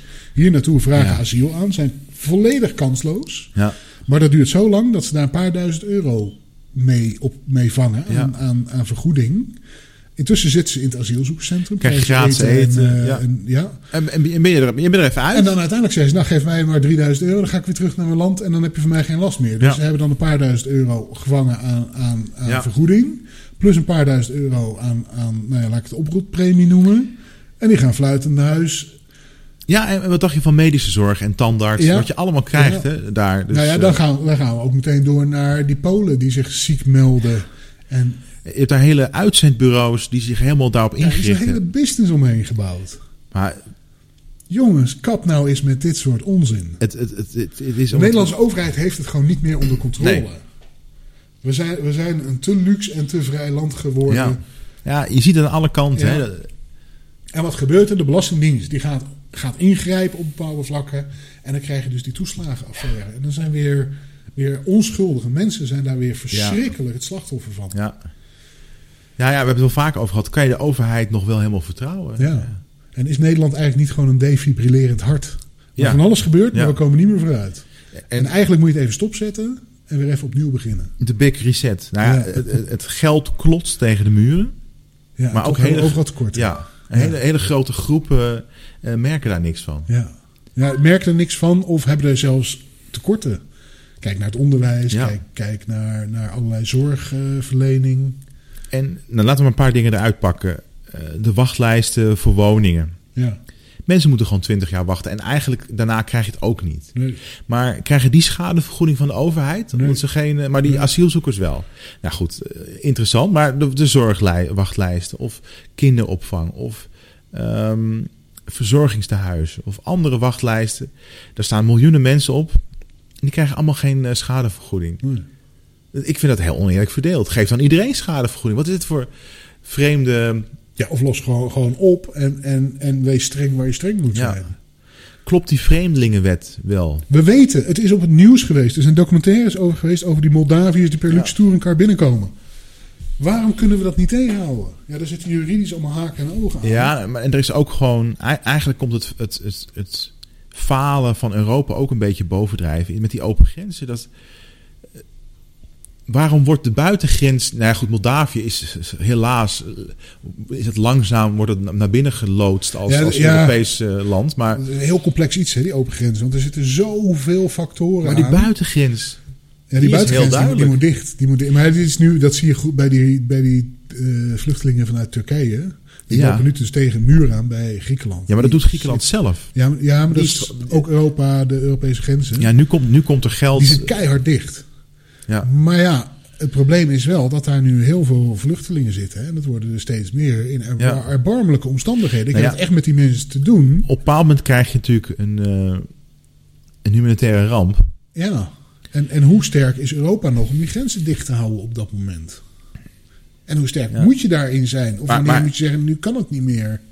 Ah, Ik, ik vraag me af, hè, met die Turkije-deal van ehm, ja, 2016 of zo, weet ik veel. Toen de hoogtepunt van de, van de vluchtelingenstroom. eh, Toen wisten we al dat het... Dat het ja, maar da- da- dan zouden we eh, t- Turkije elk jaar 4,5 miljard euro betalen. Was dat niet veel beter geweest om, om, om die 4,5 miljard elk jaar te investeren in, in, in grensbewaking? ja, ja. Ja, het is Maar ja, echt- nogmaals, op het moment dat de mensen tot aan je grens komen... kun je wel zeggen, je mag er niet in. Nee, klopt, heel lang volhouden. Maar op een gegeven ze moment kunnen daar een alleen ramp. maar. ehm, ze kunnen op twee manieren eh, eh, Europa binnen. Dat is via de, via de Atlantische Oceaan. Of nee, sorry, de, de, de, de zee tussen Griekenland en Ja. eh, Turkije. Maar die kan je echt helemaal dichtgooien. Jawel. Maar Dus- dan? Nee, dan gaan ze terug naar Turkije. Ja. En hadden we niet in de tang gezeten van Erdogan, die, die, die echt waanzinnig bezig is. Zonder meer. Ja, Maar dan, had, dan waren ze allemaal in Turkije gebleven. Ja, maar dan- En dan had dan- Turkije er niks meer mee gekund. Dan, had- dan is daar alsnog een humanitaire Ja, maar ramp dat- waardoor Europa alsnog zegt... ja maar, Ja, dit kunnen we niet langer toezien. Kom ja, maar, maar. nee, dat, nee dat, dat gaan we toch niet doen. Want als overal Nou, een, ja, ja. er, is, er is over de hele wereld zijn er humanitaire rampen Ik aan de ben er wel bang voor. Maar in, in Afrika is gewoon altijd ergens wel. Moeten we dan die mensen gaan in helikopters nou, ja, ons toch gaan vliegen? Eh, Daar hebben we het al eens vaker over gehad. Dan laat je die mensen binnen en dan verspreid je ze over Europa. Maar die mensen zijn kansloos om, om in- Volledig, in Europa ja. in de maatschappij mee te kunnen. Zeker in zo'n extreem expanderende, hyper, hypermoderne maatschappij. Ja, plus waar alles Geen al vastloopt door het huidige aantal vluchtelingen. Ja. En, en Ja, die mensen die zitten nog in- jarenlang in een asielzoekerscentrum en, en worden van hot naar her gesleept, kunnen niks. Nou, denken uiteindelijk er doorheen te zijn, komen dan in een leven terecht waar ze helemaal niet mee kunnen. nee. Maar Nee. we hebben ons echt volledig verkeken op, op, op Erdogan. Terwijl ieder, Ja, maar dat, wij wisten dit al, dat het een onbetrouwbare hond is. Volgens mij wist iedereen dat al. En dan gaat hij, Alleen het was op dat moment Syrië het een binnenvallen. mooie, mooie oplossing. Ja. dan gaat hij Syrië binnenvallen nu. Ja, het Syrië vecht terug. ja, en dan, dan piepen als een kind.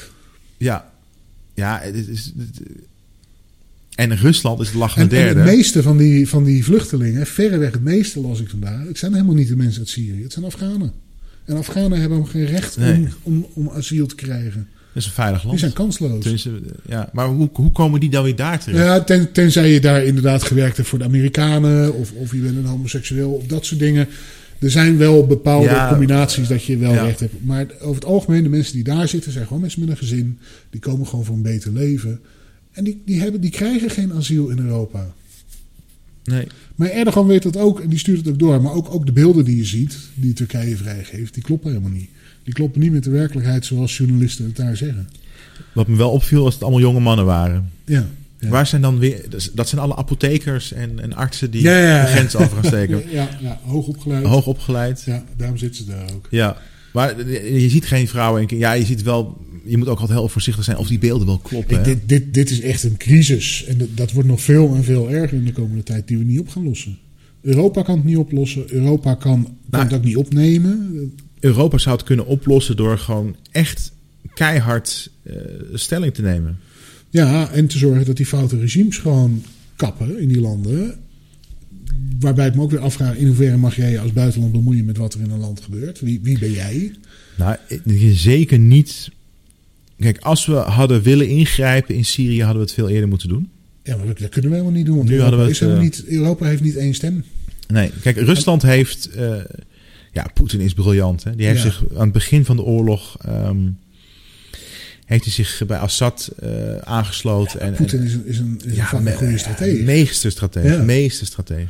Hij beheerst Die het als luchtruim. daar- president van je land eigenlijk, maar Nee. als stratege is het echt Ja, een hele goede. ja, het is een briljante stratege. ja. En Europa staat erbij en kijkt ernaar. Ja, Europa, dit, het dat is echt ongelooflijk. Misschien dat we ooit. Wat dat betreft vind ik juist dat Europa veel sterker samen moet werken. Maar dan moeten we het wel gaan doen. Ja. En maar Ik, ik vond het zo bijzonder dat we toen in 2015. We, toen stonden we letterlijk erbij en keken we naar dat al die bootjes aanspoelden in Griekenland. En niemand in Europa, al die andere landen, we waren gewoon niet solidair Nee, met Griekenland. nee. En toen dacht ik al van oké, eigenlijk is het ook weer een het heel dun lakje, not in my backyard. een lakje vernis. Ja. Mooi glimmend lakje vernis is- onder is- rottend bouwwerk. We spreken met z'n allen af hoe we het financieel moeten doen. En uiteindelijk houdt bijna Ja. niemand zich eraan. En dat staan Nee. we toe. Dat, dat kan niet, jongens. Terwijl, je, je- als je echt wil, kan je zo 10.000 zo 10.000 grenswachten daar nu krijgen. Ja. Maar ja, Het nogmaals, is een de logistieke eh, de uitdaging. lossen het probleem aan zich niet op. Nee, maar, je zou, maar dat is ook een, het is ook een, een signaal wat je afgeeft naar de mensen die nog moeten gaan. Van nou, Ja, maar die horen dat niet. Die horen de Ja. propaganda van Turkije. Die zeggen al. Die Turkije ook- ja, die, die ook- organiseert complete bustrips ook. Ja. Nou ja, de, de tamtam gaat wel snel. Maar inderdaad, Turkije is heel erg met propaganda bezig. Wat ik wel goed vond, is dat de Griekse kustwacht nu eh, met speedboten die bootjes tegenhoudt. Ja. Waarom gewoon, lek, gewoon lek prikken. Gewoon lek Ja. prikken en die mensen die stappen Die uit. En, eh, Die zijn net Waar- 10 met 10 meter ja. de zee op, worden lek geprikt en gaan weer terug. ja, maar waarom is dat niet al veel eerder? Dat, dat, dat, dan hoef je er geen briljant eh, iemand voor te zijn om dat te bedenken. Om, omdat, omdat de zieligheid voorop stond. Het, je moest die mensen helpen. Ja. Alleen intussen zijn we wel op het punt gekomen dat we ze niet meer kunnen helpen. We Ja, kunnen maar we willen ze ook misschien niet meer Maar helpen. daardoor willen we het niet meer. En je moet je ook afvragen... Uiteindelijk, die mensen zijn het slachtoffer hoor. Dat, dat, Ja, dat vind ik zonder meer. En het, het is echt strijden. Je zou huid en haard, eh, huis en haard bedoel ik, eh, maar Ja. moeten verlaten. De halve Eh, familie is uitgemoord voor je ogen. Weet Kan- ja. veel wat voor rampen daar gebeurd zijn. Of in het minst erge geval dat je het puur om economische reden doet, lijkt me ook al verschrikkelijk. Ja, ja. Als, jij, als jij kinderen hebt en ja. je, hebt gewoon, je kan gewoon geen leven. Je kan niet eens je dagelijks brood krijgen. Nee. Of je bent ehm, wat ouder en, en je stuurt je kinderen van ja, ga maar daarheen, want eh, daar hebben jullie een betere toekomst. En ook al weet je dat je zelf daar misschien wel ook nog in je eigen land nog een toekomst hebt, maar je denkt, nou, mijn kinderen niet meer. Dat lijkt me ook dat al is moeilijk, verschrikkelijk. hoor. Ja, dat is heel moeilijk. Dus het, Dus dat- is echt geen Daar zijn we het ook echt wel, Alleen- wel over uit. Dat dingen eerlijk eh, oneerlijk zijn en, en dat het leven oneerlijk is. Ja, uiteindelijk moet je ook op een bepaald moment zeggen van ja, maar wat willen wij dan hier? Ja. Willen wij ook inflatie? kunnen wij ze wel eh, helpen? Kunnen wij, ik denk dat ja. je beter een klein aantal vluchtelingen op kan nemen en die goed laat integreren, goed begeleiden, Ja. goed opleiden en daar meer succes mee. Ja. Uiteindelijk heb je nu hele groepen met, met eh, vluchtelingen en, en immigranten die gewoon bijna verketterd worden door, door de lokale bevolkingen in Europa. En, en Duitsland is daar een goed Ja. voorbeeld van. Denemarken heeft daar ook problemen mee. Ja, de, Zweden. Zweden, ja. Nou ja, het probleem is wat we hier in Nederland ook doen, is we proppen al die asielzoekers en statushouders proppen we bij de allerarmste groepen. ja. ja. Ja, Ja, of, of we pakken zo'n dorpje als Oranje, waar, waar een Ja. paar honderd man woont, waar we dan 5000 asielzoekers neerzetten. Ja. ja dus dat, dat, Maar ja, ook Dus daarbij, de meeste asielzoekers zitten in Ter Apel, of zo niet allemaal. Ik weet niet of er meerdere AZC's zijn. je hebt een heleboel AZC's over Nederland. Ter Apel is, Eh, is de grootste. dat is het aanmeld, ja, dat is het aanmeldcentrum. Daar moet je je aanmelden en dan. eh, Maar wij zitten in Amsterdam. Ja. En, en er was dus de laatste tijd vaak op tv geweest dat zakkenrollers en Alleen maar. allerlei straatcriminaliteit allemaal, nee, bijna allemaal mensen uit het AZC in Ter Apel. Ja. Dat is niet, niet tram 7 en dan twee haltes hoor. Sterker nog, de politie in Amsterdam komt geen autochtone uh, zakkenrollers tegen. Nee. Die bestaan niet. Nee. Het, uh, het zijn um, Roemenen, Oost-Europeanen. dat zijn rondtrekkende bendes.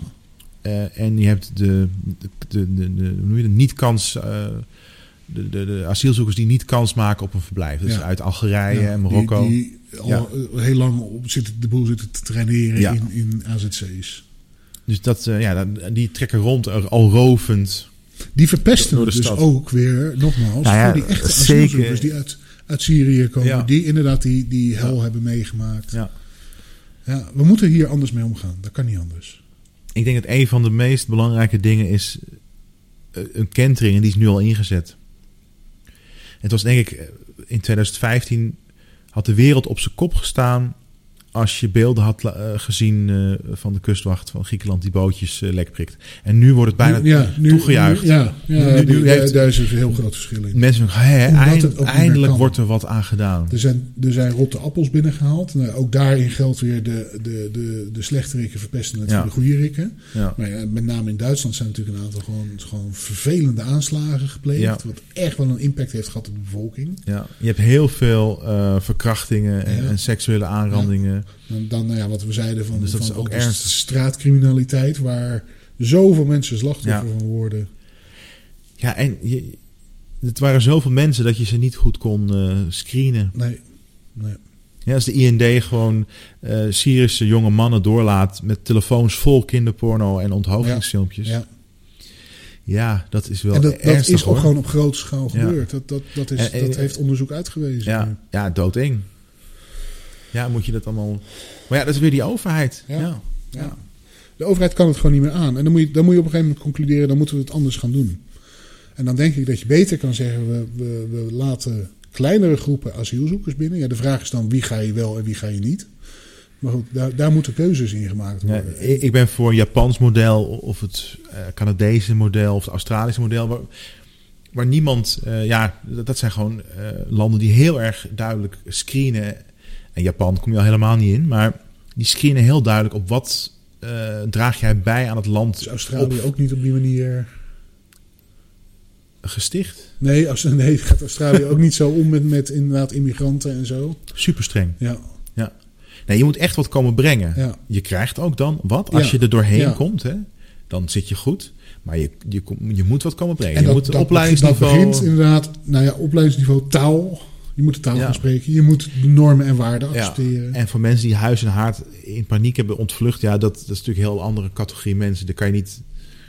Maar ook die mensen moet je screenen of, of ze niet gevaarlijk zijn. Ja, ja. Dat is toch heel raar. Nog sterker, die moeten zich ook, als zij, als zij hier willen zijn, moeten zij zich aan kunnen passen aan onze normen en waarden. En niet, niet zo'n moskeevoorzitter worden en niet een documentaire. Verschrikkelijk, hè? Je moet het accepteren en je mag, je mag echt zonder meer je eigen geloof blijven aanhangen. Maar je kan je niet af gaan zetten tegen, tegen onze cultuur. Nee. Ja, het is echt heel apart. Dat zie je ook met die kick-out Zwarte Piet. Ja, ja. Die Jerry Airfryer. Of Afrive, of hoe die ook heet. die die uh, in interviews ook zegt dat hij elke dag um, tegen zijn eigen racisme en homofobie moet, moet vechten. Ernstige uh, haat naar uh, blanke mensen en homo's. Maar ja, dat, dat, wij staan ook toe dat zo'n groep of zo'n persoon um, ja, een beetje onze cultuur aanvalt. Ja. Carnaval was nu alweer aan de beurt. Je ziet heel duidelijk een patroon. Maar uh, ja. Ja, carnaval was nu de, de lange neuzen, was, was allemaal weer verwijzing naar Joden. Nee, je mag dus niet meer verkleed. Uh, als iemand een sombrero hoed op ah, heeft, ja, dan ja, word je al... Ook dat, ja, zover zo. Oh, jongens, ja. jongens. Maar het is een hele kleine groep. Sterker nog, het, het, het zijn eigenlijk terug te brengen naar drie gekken. Maar die hebben zo'n grote, grote bek. Ja. ja, goed, ja, een klein zijstapje. Maar goed, over de overheid gesproken. Het MH17-proces begint uh, volgende week. Dat wordt ook een interessante... Uh... Ja, ja, er zitten best wat bombshells uh, aan te komen. Al vrij snel werd naar buiten gebracht door de Nederlandse overheid dat Rusland het had gedaan. En er waren ineens allemaal beelden van die uh, boekraketten en, en, en verplaatsingen en, en ineens telefoongesprekken. Nou, ik kan me voorstellen dat inlichtingendiensten alles opnemen wat ze kunnen opnemen. Maar het werd eigenlijk panklaar geleverd. Hè? Maar nu gaat het proces volgende week beginnen. En er zijn toch wat interessante dingen. Onder andere dat de MIVD, de Nederlandse Militaire Inlichting en Veiligheidsdienst, die ehm, gaat in dat proces naar, naar buiten brengen dat ze hebben alle boekraketten van dat moment in kaart gebracht. En geen één was er op dat moment daar. Dat, dat zegt gewoon de MIVD. Nou, dat is al een handgranaat onder het proces. Dat, dat, ja. um, een van de andere dingen is dat uh, vanuit die boekraket worden ongeveer 2800 uh, eh, looie kogels afgeschoten. op de grond, hoeveel denk je dat er gevonden zijn? Van, van, geen idee. Bij het vliegtuigvlak. geen idee ook hoe ver die verspreid zouden liggen. Dat kan ik geen Precies, nou ja. Um, twee. Dat is, wel, dat is wel heel weinig. Ja. En die zijn ook nog eens een keer... Want je zou denken, als er daar twee vallen, dan zouden er ook wel tien, zo niet honderd Ja, want het hele wrak is daar. Ja.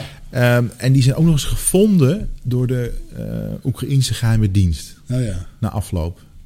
Nu kan je ook zeggen van dat, dat, dat kan nog steeds. Want misschien, het zijn hele kleine, uh, het zijn knikkers. Die kunnen misschien ook, het, je kan zeggen, je vindt er maar twee en dat kan nog steeds verklaarbaar zijn. Maar het is wel vreemd. Als, He, als, als, als, als dit, dit inderdaad een, een bombshell is onder nou wat, wat het, het, huidige kabinet en, en de voorgangers hebben gedaan.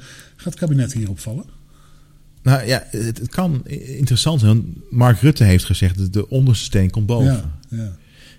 Ja, dat, eh, het is natuurlijk verschrikkelijk wat er gebeurd is. Dus ik, ik, ik, ik, ik vind het heel vreemd. Kijk, jij en ik, wij kunnen hier aan, aan de keukentafel, wij, wij kunnen er eigenlijk geen, geen zinnig woord over zeggen. We zijn nog nooit in de Oekraïne geweest. Nee. Wat de geheime diensten niet naar boven kunnen krijgen, gaan wij zeker niet naar boven krijgen. Maar ik ben wel heel benieuwd hoe, hoe het, ja, wat er proces gaat komen. Nou, het kan nog wel eens heel naar worden voor het kabinet. Nou ja, wat denk je voor de nabestaanden? Ja, het is verschrikkelijk. Ja. Die voelen zich echt ook, verschrikkelijk. Bepiepeld eigenlijk. Ja. Wat, wat, wat, wat een spreekwoord is um, bij oorlogen, is dat het, het, het, eerste slachtoffer is de waarheid. Ja. En dat, dat zie je nu hier ook weer. Ja, dat zie je overal. Dat, dat is het staat mij ook tegen om het een ramp te noemen. Dan zeggen ze ja, de MH17-ramp. Voor mij is het een moordaanslag. Ja je kan het zeggen, het is een ramp, absoluut. Maar een ramp, dan denk ik aan een vulkaan die uitbarst. Of nou, nou, maar dit is echt een moordaanslag. Moord is, op, op, is een bewust idee. Dan is er echt iemand opgestaan die ochtend die dacht... ik ga nu dat vliegtuig met 300 nou ja, mensen uit de lucht schieten. Dat denk ik niet. Al denk je dat er nog maar één iemand in zit. Het is moord. Je weet, ik ga... Wat, wat, wie ik ja, ook ben, wat ik ook de lucht instuur. Maar goed, in een oorlogssituatie, als het, als het een vliegtuig van de vijand is... ja, het is moord. Ja. Je moet je heel erg afvragen of we er ooit achter gaan komen wie dat vliegtuig nou ja, heeft neergeschoten. Dat betwijfel ja. ik. Ja. En dat vind, dat vind ik heel zuur voor de nabestaanden. Ja. Ja. ja. ja het zou mij niks verbazen als uh, Oekraïne het zelf heeft gedaan. Ik, ik ga, ben niet. Er zo, zit dus niet zo diep in. Met, dat, met, met maar, welk idee erachter? Een, een bewust idee? Ja, het, het is heel ingewikkeld. Of, maar, of ook een per ongeluk. We dachten dat het een militair vliegtuig was. En ja, misschien ook wel expres. Kijk, zij, Oekraïne heeft natuurlijk heel erg belang bij om Rusland uh, zwart te maken. Ja. Er speelde toen de tijd ook dat de NAVO uh, heel erg onder druk stond. Um, en ook niet zo goed eigenlijk een doel meer had. En ineens komt die raketaanval, komt Rusland in beeld. Um, de CIA um, ehm, werkt heel nauw samen met de Oekraïnse geheime dienst. Het is ook ja, CIA is echt een hele gevaarlijke dat, dat hele, dat hele niveau, dat is allemaal gevaarlijk. En, en ja, maar je weet het natuurlijk niet. Wat wel apart is dat Bellingcat uh, heel snel kwam met allemaal filmpjes en dingen. Nou ja, goed. Er zijn boze tongen die zeggen dat Bellingcat is gewoon een, een operatie van CIA. Om ja, nieuws in de wereld ja. te brengen. Maar goed, Nederland heeft... Het kan, maar ja, het, is, het, het kan, heeft het kan net zo goed een complottheorie zijn weer. Maar nee, dat, dat, nou, dat, dat, dat is zeker een complot. Ja. Um, wat ik wel ernstig vond, is dat Nederland zei dat Oekraïne een betrouwbare partner is. Het is een insane corrupt land met hele andere belangen dan Nederland. Dus om Oekraïne een betrouwbare partner te noemen. Het is maar net waar je het mee vergelijkt. Als je naast Rusland zet, is misschien wel een betrouwbare ja. partner. Zet je het naast Frankrijk, zou je denken, hoe is misschien niet de meest betrouwbare partner. En een week voordat het proces begint, uh, ontslaat Oekraïne alle officieren van justitie, uh, Oekraïense officieren van justitie die met onderzoek te maken hebben gehad. Ook heel vreemd. Ja. Nou ja, we gaan het volgen. Ja, uh, ik ben heel benieuwd. Ik, ik, dus, ik hoop uh, dat er wat van de waarheid naar boven komt. Ik denk niet dat de hele waarheid naar boven zou komen. Ik denk dat dat te, te moeilijk is in dit soort situaties. Kijk, het, het is de mensen overkomen, het is Nederland overkomen.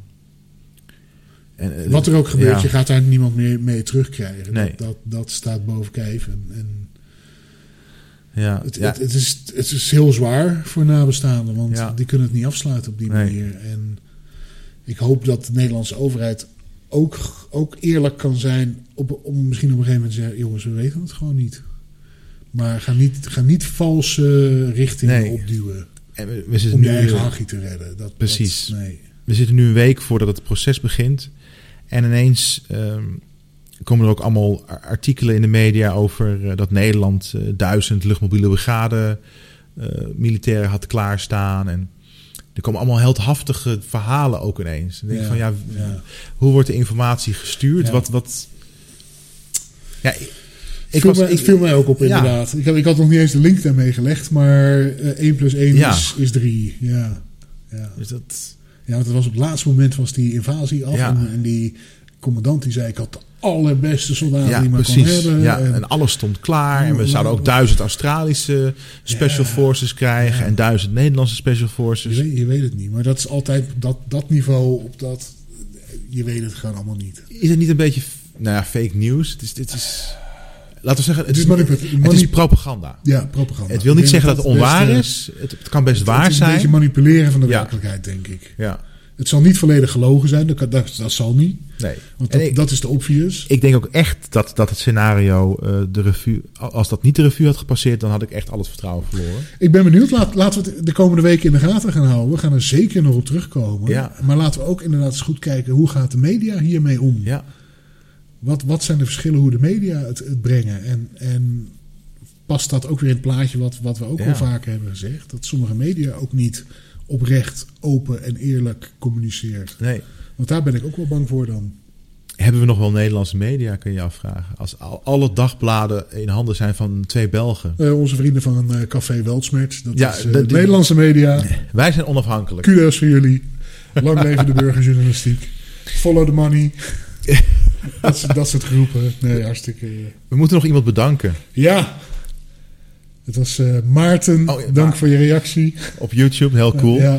Ehm, nou, bevalt je dit geluid net zoals Maarten? eh, stuur ons eh, of via YouTube een berichtje in de, in de comments of via cafénl.protonmail.com of cafénl1 op Twitter. We horen graag van jullie. Het, het, Ja. het was een wat langere podcast. Ook, ook, er was veel te bespreken. eh, maar ook een beetje omdat volgende week... Nou, jij, jij zei het al, jij bent op vakantie. Ja, Ik ben ook een lang weekend eh, weg met een aantal Oh, ja, mensen. ja, dus, ja. eh, oh, leuk. Ja. Ja, ik, ja, nou ja, jij moet nog twee weken in quarantaine als je terugkomt. Dus het, de komende podcast doe ik in mijn eentje. Stiekem Nee, we lachen erom, maar laten we hoop niet ik, zo zijn. Ik hoop stiekem op verlenging. Ja, Dus ik ga er alles aan doen om... eh, de volgende podcast laat even, op, even een extra weekje op zich wachten. Maar eh, ja, ik, ik hoop dat we jullie hebben kunnen vermaken met deze extra lange aflevering. en mocht er echt iets heel bijzonders in de wereld gebeuren... Dan, eh, dan, dan openen we gewoon in een livestream vanuit eh vanuit het eh, H10 Hotel in Tenerife. Costa AJ. Daar toast ik op. Ja, toast op. Lekker. Proost. Tot volgende keer. Tot volgende keer.